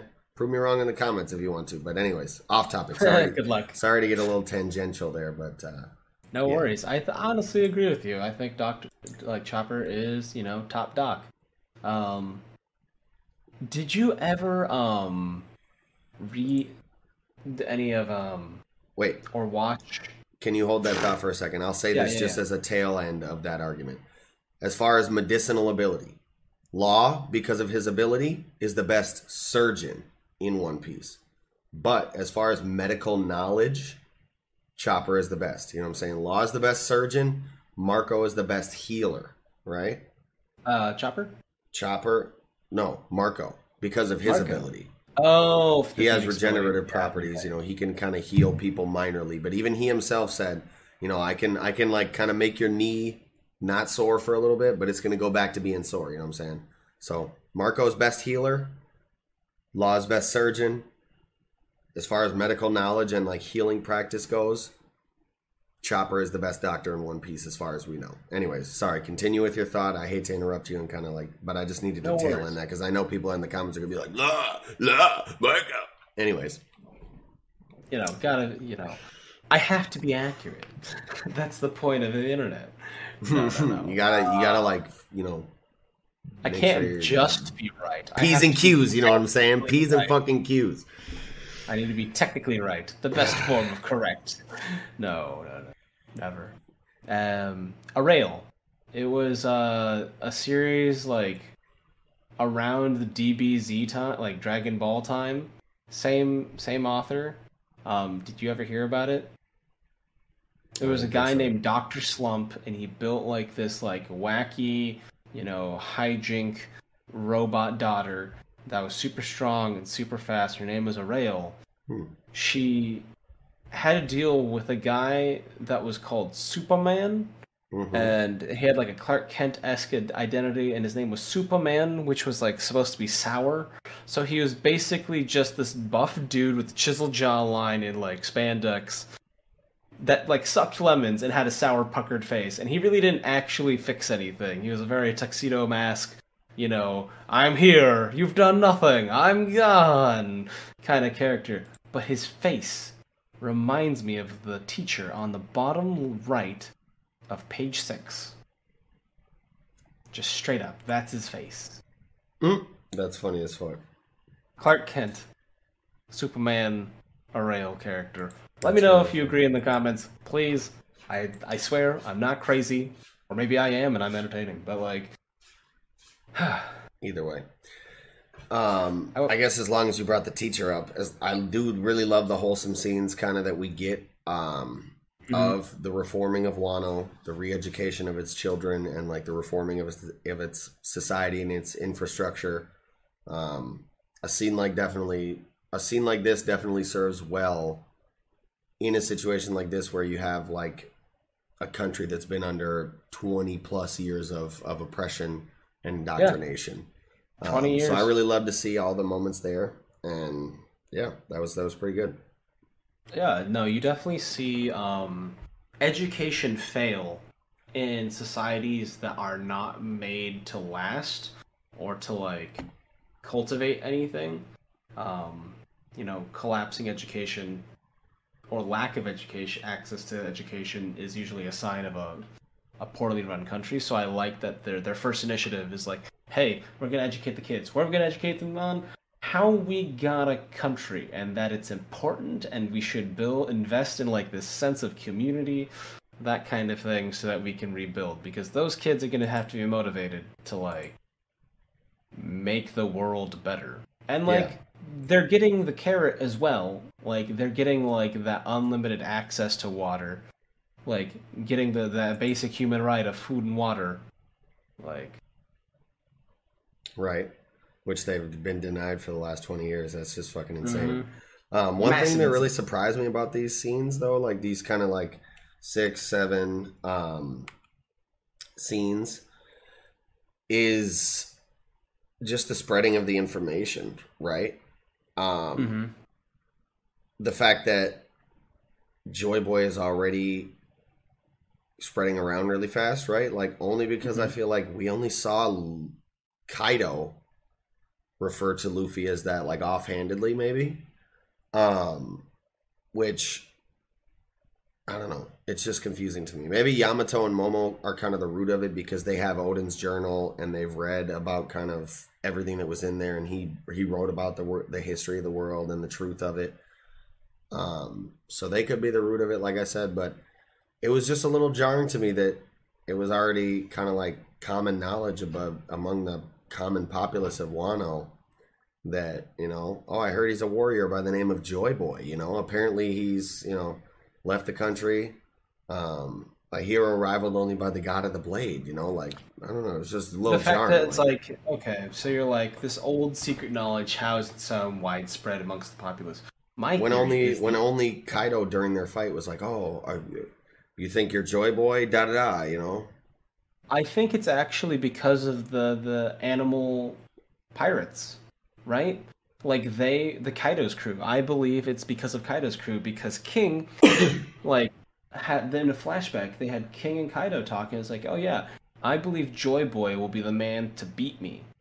And then King is like, oh, no person, such a person exists.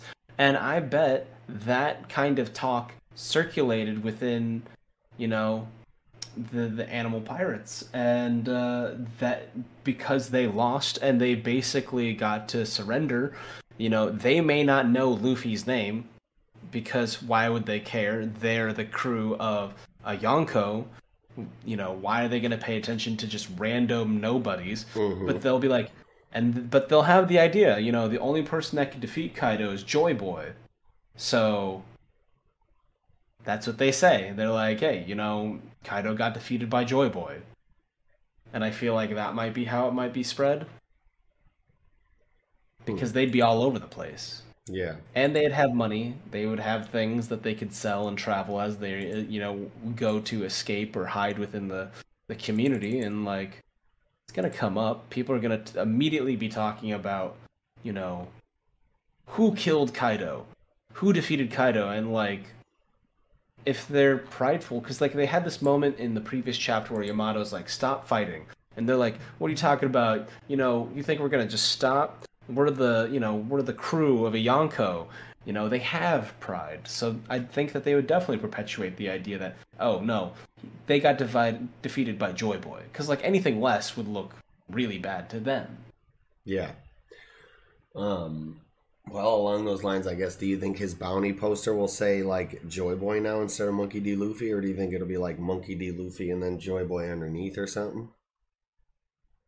AKA Joy Boy. I would love to see an AKA under like Luffy's wanted poster because like Alias is pretty cool. Yeah, I wonder. um Let me. I want to look up the One Piece, uh, like Zoro's bounty poster, and see if it's on his. It's still Pirate Um, Hunter, right? On yeah, it's still Pirate Hunter.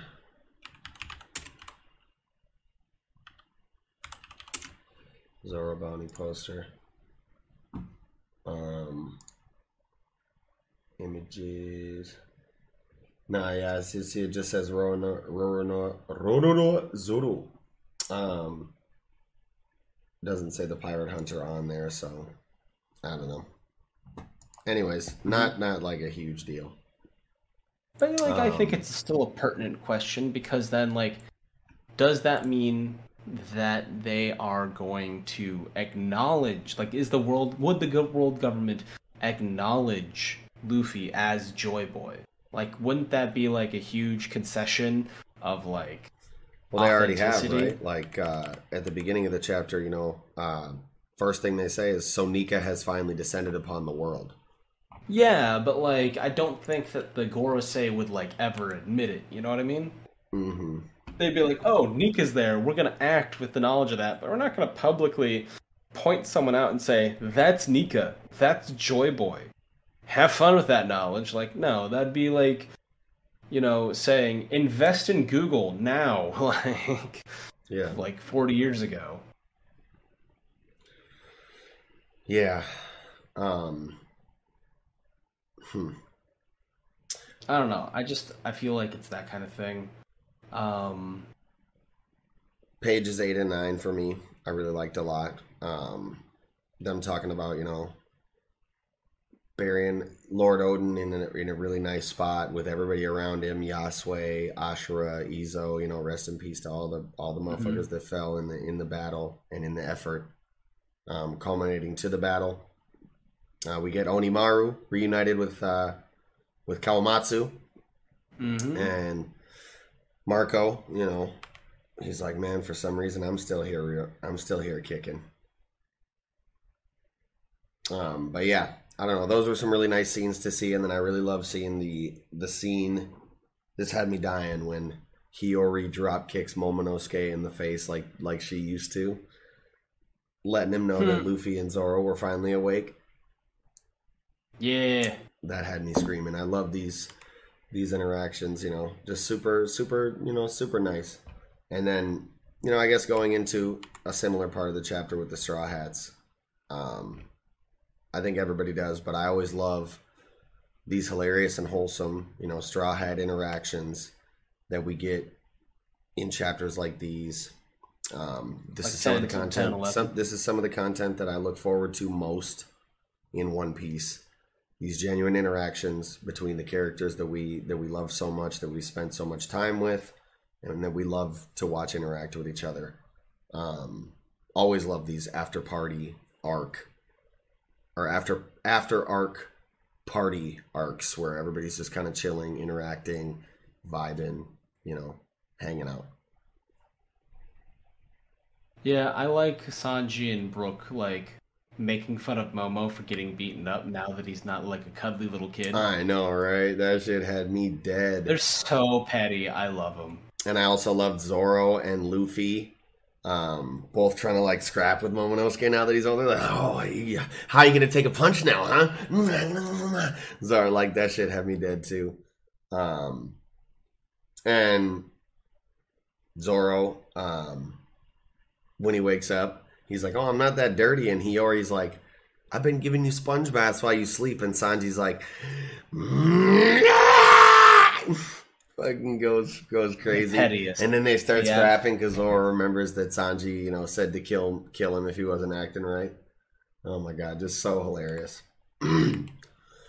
Oh man, I mean that's definitely kind of like uh, what's the phrase? A comedy of errors moment. Right. You know what I mean? Like they're both working with their limited perspectives and like having that moment. Yeah. And we got pretty uh, solid.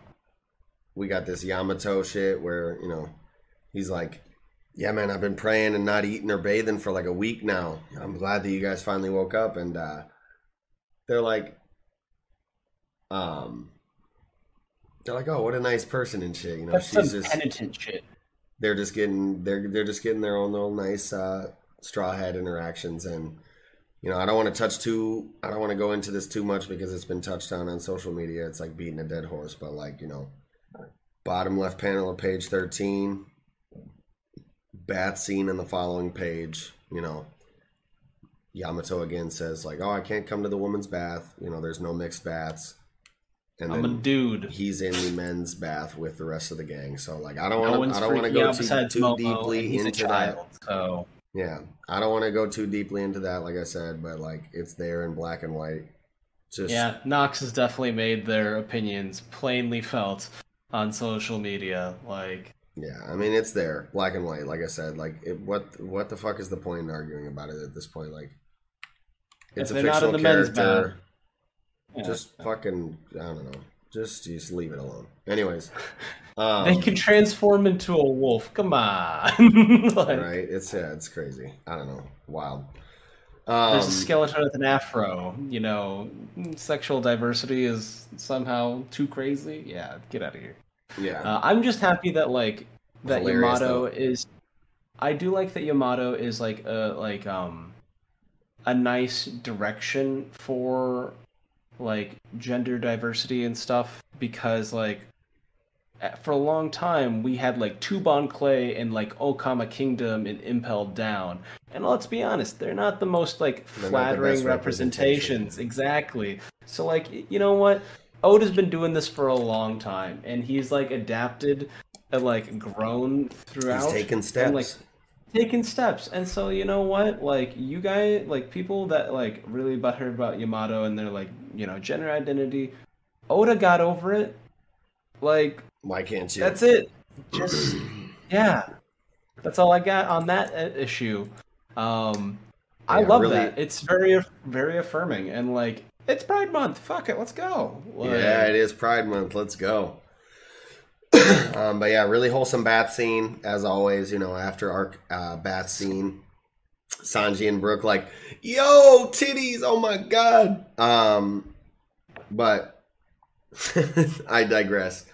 Um, yeah no, they're a little shallow it's all good funny, funny, uh, funny dialogue from Otama. You know, I hope I grow up to be this bewitching. Looking at Nami's boobs, like Jesus, that's why. Yeah, it's a little fan servicey. I think it's funny to see Carrot and Ro- Horselina in the background just chilling. Yeah, Carrot and Horselina chilling out. Otoko. Yeah. Ah, this is nice. Ah, ah, ah. Um, but yeah, this is the scene. You know, we don't see Robin in. We see Okiko. We see Okiku and uh, Hiyori chilling. All the all Mhm. the gang. Um, Yeah. And then we I obviously really see like. Go ahead. Oh, go ahead.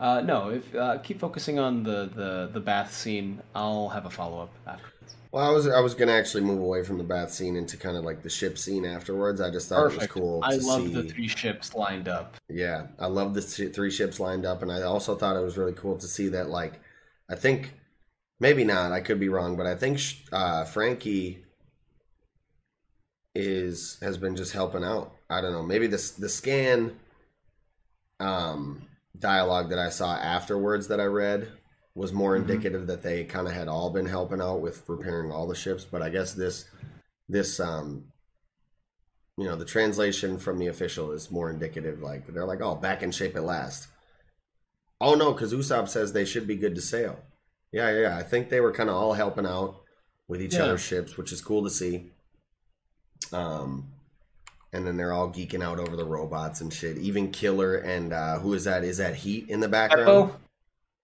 what Oh, I yeah was thinking of beppo Beppo. beppo killer love and is that heat in the background Eh, looks like it. That's one of kill. Uh, it's one of kids crew, but I can't remember if it's Heat or somebody. I don't know. We get a couple of kids crew there. I think uh, to the left of Killer. Mhm. But yeah, they're all you know. Like Law said, if you're a man, you think robots are cool. There's no helping it. Um, Max, Max, Max, Max, Max, Max, Max. Uh, I like that that number survived. To be honest, Yeah. The the Waluigi. the kind of Waluigi guy. number. I thought it was Yeah. hilarious that Apu came um came out of nowhere at the end of the chapter with one of the numbers, just talking shit like, "Oh, I wonder how the information got spread," and they're all like, they're all like, "Bro, it was obviously you." You know what I You're mean? so fucking Um, transparent. Right? As far as the information he's bringing with him, I'm like very, very, very much on the edge of my seat to find out. Obviously, as everybody is, right? The new bounties, Mhm. who's going to be the new Yonko, like how the power structure is going to pan out, all that. Um, and I'm also wondering how you how you feel about it. You know how you think it'll play out, right? Personally, I think it could play out one of a few ways. Now, obviously, any scenario will have Luffy, I think, being a main Yonko, a main emperor, being that um, he's Joy Boy. The, the world government has recognized this. Um, he is the main character, right? and Mhm. he, you know, most likely got credit for taking Kaido down, you know, quote unquote. I'll put the quote, I'll put the air quotes solo, right? 1v1. Um, so number one, I think it could be that Luffy takes one open Yonko spot and either Kid or Law take the other, depending on how much credit they got for what went down with Big Mom, right? Um, Ooh. all three, number two, all three are acknowledged as emperors, and they all get a spot based on the idea that the you know newspaper slash world government kind of already acknowledged Luffy as the fifth emperor, and um, effectively expanded it to kind of a Goko or five emperor system, right? Um, so that could be another possibility. Who knows? Now, number three, and this is kind of something that I saw discussed on social media, is what if Luffy takes Kaido's spot, being that he, you know, most likely got the credit for taking Kaido down 1v1, he's Joy Boy, all that, he's the main character. Um, and then Katakuri takes Big Mom's spot as the, you know, the fourth emperor, being that he already has access and, and full control over all her armies and her kingdom and all that. He's Mhm. already deemed a very powerful individual himself, right? Mhm. Um, the only thing is that he obviously wouldn't have the homies. He wouldn't have, you know, he's not Big Mom herself. Um, and they wouldn't have her fruit. But I think something like that's definitely possible, being, you know, that he already has the access to all that, like I said. Um, and I, I don't know. I think I'm just excited to see how things play out. I think any one of these options I'm open to. But Absolutely. We'll just we'll just, we'll just have Um, to see how things play out. But I mean, what do you think? How, how do you think? Hearing your hearing your theories, I think the fact there's three there's three of them, and with Katakuri, you know, four different options for the two replacement Yonko. and maybe Um, Marco. Marco could be kind of in the hat as well, but he also wasn't really in the running. He could have been. Um, That was an argument. Like I heard people say on social media, like if Katakuri could have been one, why hasn't Marco been one already? But Yeah, they they might not want it, but the thing is, like, being a Yonko is a level of prestige and requires like acknowledgement from the world government. If they don't want to acknowledge you, right? If they don't want you to be seen as like worthy of the respect that a Yonko title thinks, what if they purposely snub Luffy by making like Kid and Katakuri the new Yonkos? Because Ooh. Kid would be like, they defeated Big Mom, and Katakuri was strong enough, just never chose to. They wouldn't choose Law because he's serving under Luffy, and they wouldn't choose Luffy because that would definitely mean acknowledging him and like like admitting that he's strong enough. You know, they want to like diminish his public image as much as possible. Ooh. So I feel like that's what the well. official news is gonna, the official you know review is, and then they'll be like you know still boosting up bounties up to an insane amount. Yeah. Um yeah, as far as the bounties, I don't know what do you think? Like I think Luffy's theories have been that at the end of the story his bounty will be the five billion five hundred and sixty million because of the Gomu Gomu five six, you know, like he'll be, you know, the five he'll ha- he'll have that because Oda plays with number themes in a lot of his Yeah. you know, the, a lot of the themes in the stories and also within the straw hats. In the straw hats, all of their fruits are the combinations of the of a Japanese pronunciation of two different numbers from the from one through ten, right? Luffy's is five six, and I can't remember the other ones. And there were that's why there was theories for a long time about why um there would be another devil fruit user affinities. in the straw hats because there was two missing, right? There was one set missing. Um Oh, one pair of numbers got it. Yes, and I think Kuma's was was the set, and so that so that's why people thought maybe Franky would get Kuma's fruit or some crazy shit. I would I'm I'm inclined now to check uh, what Yamato's is. Uh, if they had the like Okami dog spirit, they basically became like a winter wolf that could like breathe out glacializing like freezing breath. Because they did it against the bombs, they were like a guardian spirit Zoan type. Yeah. Um, but as far as the the the bounties go, like I said, I think they're all probably going to be you know one bill plus two bill, possibly. Luffy's already at one point five bill, so he'll probably go you know above two bill, right? For sure, in my Yeah. opinion. I don't want to say he'll go like four bill or anything like that. It's possible because he beat somebody with that big a bounty, but um, who knows what'll happen? I think they're all definitely getting above a bill as far as the main captains go. Um, as far as The like Sanji and. Luffy's, or as as far as like you know Zoro, Sanji, um, Killer, the the the second kind of level down of feats within the fight. I think they'll probably all get around a bill too. You know, high high hundred thousand ones. You know, nine hundred eighty thousand or nine hundred eighty million, or a bill around something like that. You know, I don't know. What What do you think? You know, I I feel like Oda will choose numbers based off like impact. I think breaking a bill would feel really good going into this last arc. Because like a billion dollars is like a stupid amount of money. Like, have you ever seen those like rice counting things? They're like uh, a grain of rice is like a hundred dollars, and like here's what a billion dollars looks like, and converted to rice. And I was just like, damn. So like, I don't know if it would ever get past that. Uh, I think um, the numbers would stop having meaning. So I don't think it's like any like. But I like your theory on like the whole number affinity, fifty six kind of stuff.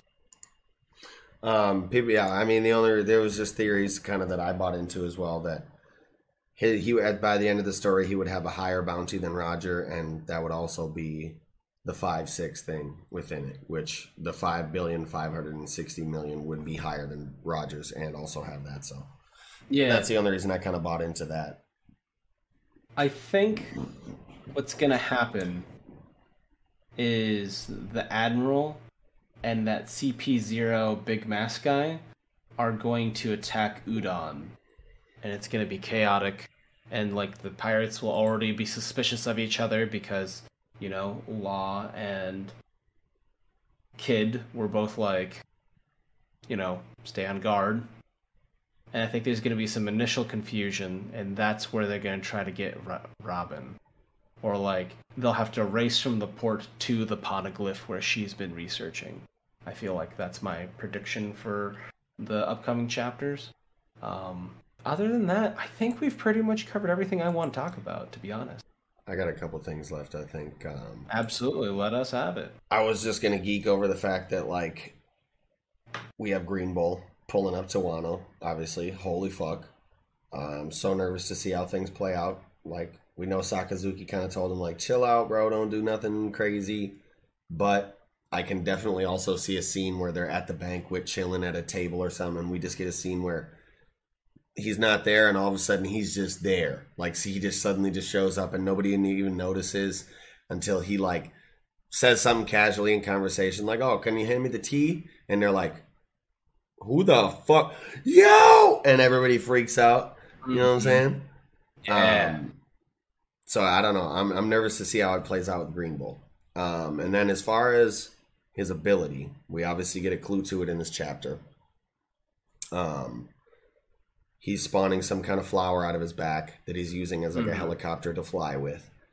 Yeah. So, based on that, I personally think it for sure is either a paramecia or a mythical Zoan, right? I don't think a plant logia is really possible, being that it's like not really an element so much as an organic life form, a plant, right? So I don't think it qualifies within the parameters to be a logia.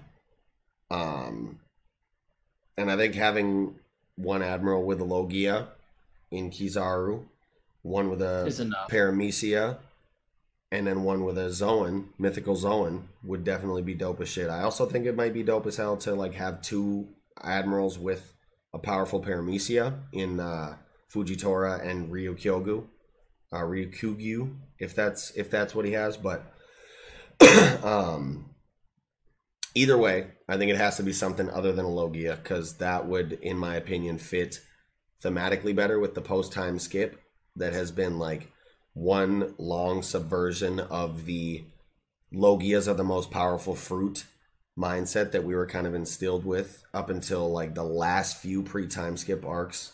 You know, Enies Lobby, Impel Down, Marineford, where we started to be introduced to some of the more potent and powerful like Zoan and Paramecia abilities, like you know CP0, Magellan, Whitebeard, Marco, Jozu, Doffy, etc. You know all the people we saw in the Marineford War and, and the arcs leading up to it. um, up until that point, you know, a lot of the Paramecia abilities and Zoan abilities that we saw were like less potent, less of a problem. Um, and then we really got the Zoans in CP0 that were like a problem. Paramecia abilities in, in Impel Down and Marineford that were like a fucking problem. Um, and then conversely, most of the Logia abilities we've seen post time skip outside of the Admirals have not been as much of a problem, mainly because, in my opinion, the focus as far as the power system goes has been on obviously the different types of haki and then the awakening abilities of these like more unique paramecia you know powers these fruits and then ancient and mythical zoans that you know are extremely more durable or have like in mythical zoans case like these potent like unique abilities that like mythical creatures have like marco's healing or whatever luffy's Mhm. shit um so sorry to be long-winded but No that's why I feel like it would be, you know, that's ba- that's basically why I think it would fit thematically better if Green Bull had a mythical Zoan only because you know what we've seen from the story post time skip, in my opinion, and I do think it has to be a mythical Zoan if it is a Zoan and not a Paramecia, only because you know no animal really spawns like a flower out of its back, right? Yeah, Um, yeah. And I think I would love to see, and there's been theories speculating on this. I would love to see some sort of like mythical forest spirit Zoan from Ryokugyu Green Bull. Okay, okay, okay. I think okay. that'd be awesome as shit. I think it might be. Um, are you familiar with the character uh, Guan Yin? Mm-mm. Uh, they are basically in Chinese mythology. They are the goddess of mercy, and they are like an all-seeing, all-hearing being. Um, but they are often depicted as emerging from like a giant, like blooming lotus flower. And so I was thinking that the flower on their back might be a lotus that is being spun at high speed, because I think like I think Guan Yin met the Monkey King, and then Luffy is based off, you know, the Monkey King. Sun God Nika is, you know, that archetype. Yeah. So I was wondering if it might be Guan Yin because, um, How does the Like- story play out when they meet? Do you know? Can you Um, recall it? Because if I they meet don't the now and it follows kind of the line of that story, then definitely could be possible. I'm not entirely sure. But there was one line in the wiki that like made me think about it earlier when I was doing a little bit of research. Um, there is a modern day translation for Guan Yin. He is the one who is the Dharma protector and restores the peace in the world. And so I was Hmm. thinking, like, is this the peace for you know the world government in that kind of sense? And so it might be a good part. Um, Yeah. Let me.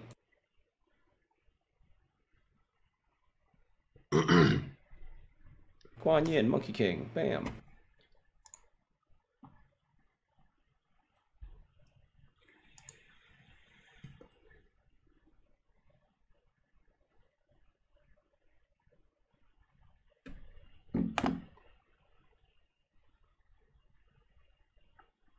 While you're looking at that, um, I don't know, just to appreciate, I guess, some of the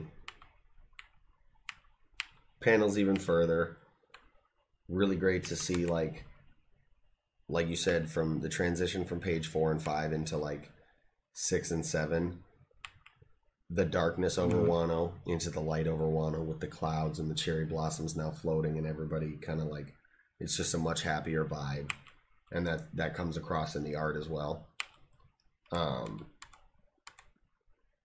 yeah the snow falling over everyone on uh, pages kind of six through eight and nine in um because they're in hakumai or wherever the shimotsuki people are where it's always kind of snowy climate um yeah the full spread of the whole gang together. You know, page ten and eleven, when Luffy and Zoro wake up, so good to see.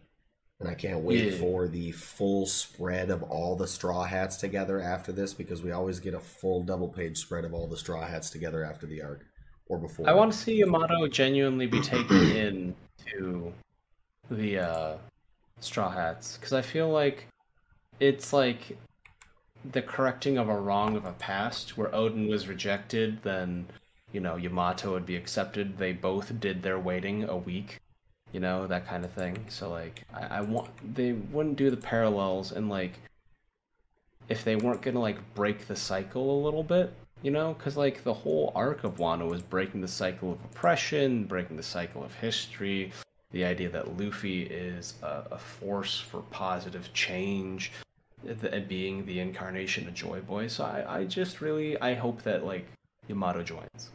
Um, Yeah. The monk to answer your earlier question, Guan Yin was asked for help by the Monkey King to like defeat a demon, and I don't really remember too much more than that. Hmm. I think they were like, "You're on your own." So maybe maybe Green Bull shows up here and he's open kind of to you know maybe he's somewhat along the lines of Fujitora where he's not like absolute justice like Sakazuki and he's maybe open to a little bit of interpretation on the situation and uh Yamato and Momonosuke, they know about the history of the world. Maybe they say, look, it would be really nice if somebody with your power and position was able to like help us in our efforts to like take down this corrupt organization that has been ruling over the world for the last fucking thousand years you know and maybe he's open to that and Yeah. uh, and you know Guan Yin assist the Monkey King as the legend says that would that'd be dope I'd be open to that that'd be really awesome He'd be the defector against the admirals, and like, yeah, yeah. we'll see.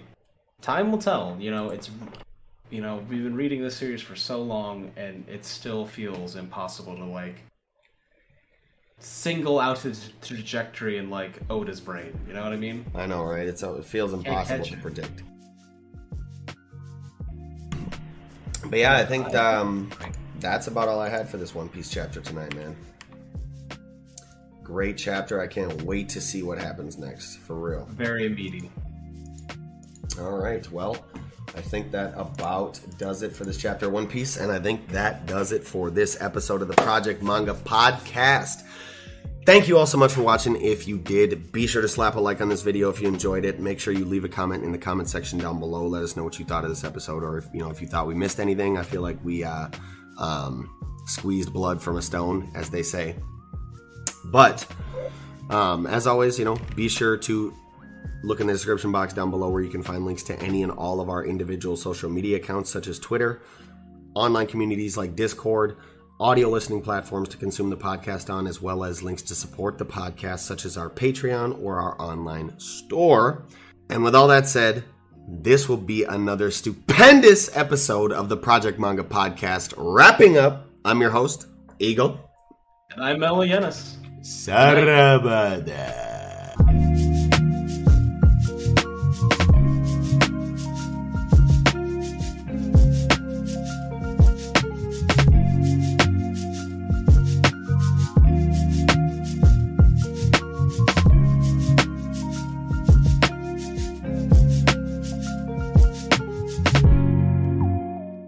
Imagine your new bathroom. A sparkling new tub, a modern shower conversion, a seamless new wall, all done in as little as a day. Introducing Bath Fitter. Join over 2 million customers delighted with our one of a kind remodeling process. No demolition, no mess. Guaranteed for life. Installed in as little as a day. Book a free in home consultation at bathfitterpodcasts.com and get our best offer of the year right now. Bath Fitter 35 years of better bath remodels.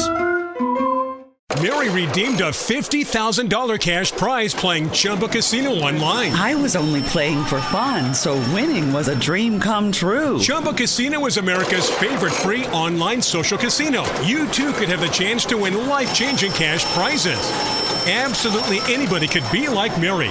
Be like Mary. Log on to ChumbaCasino.com and play for free now. No purchase necessary. Void where prohibited by law. 18 plus terms and conditions apply. See website for details. The voice in the preceding commercial was not the actual voice of the winner.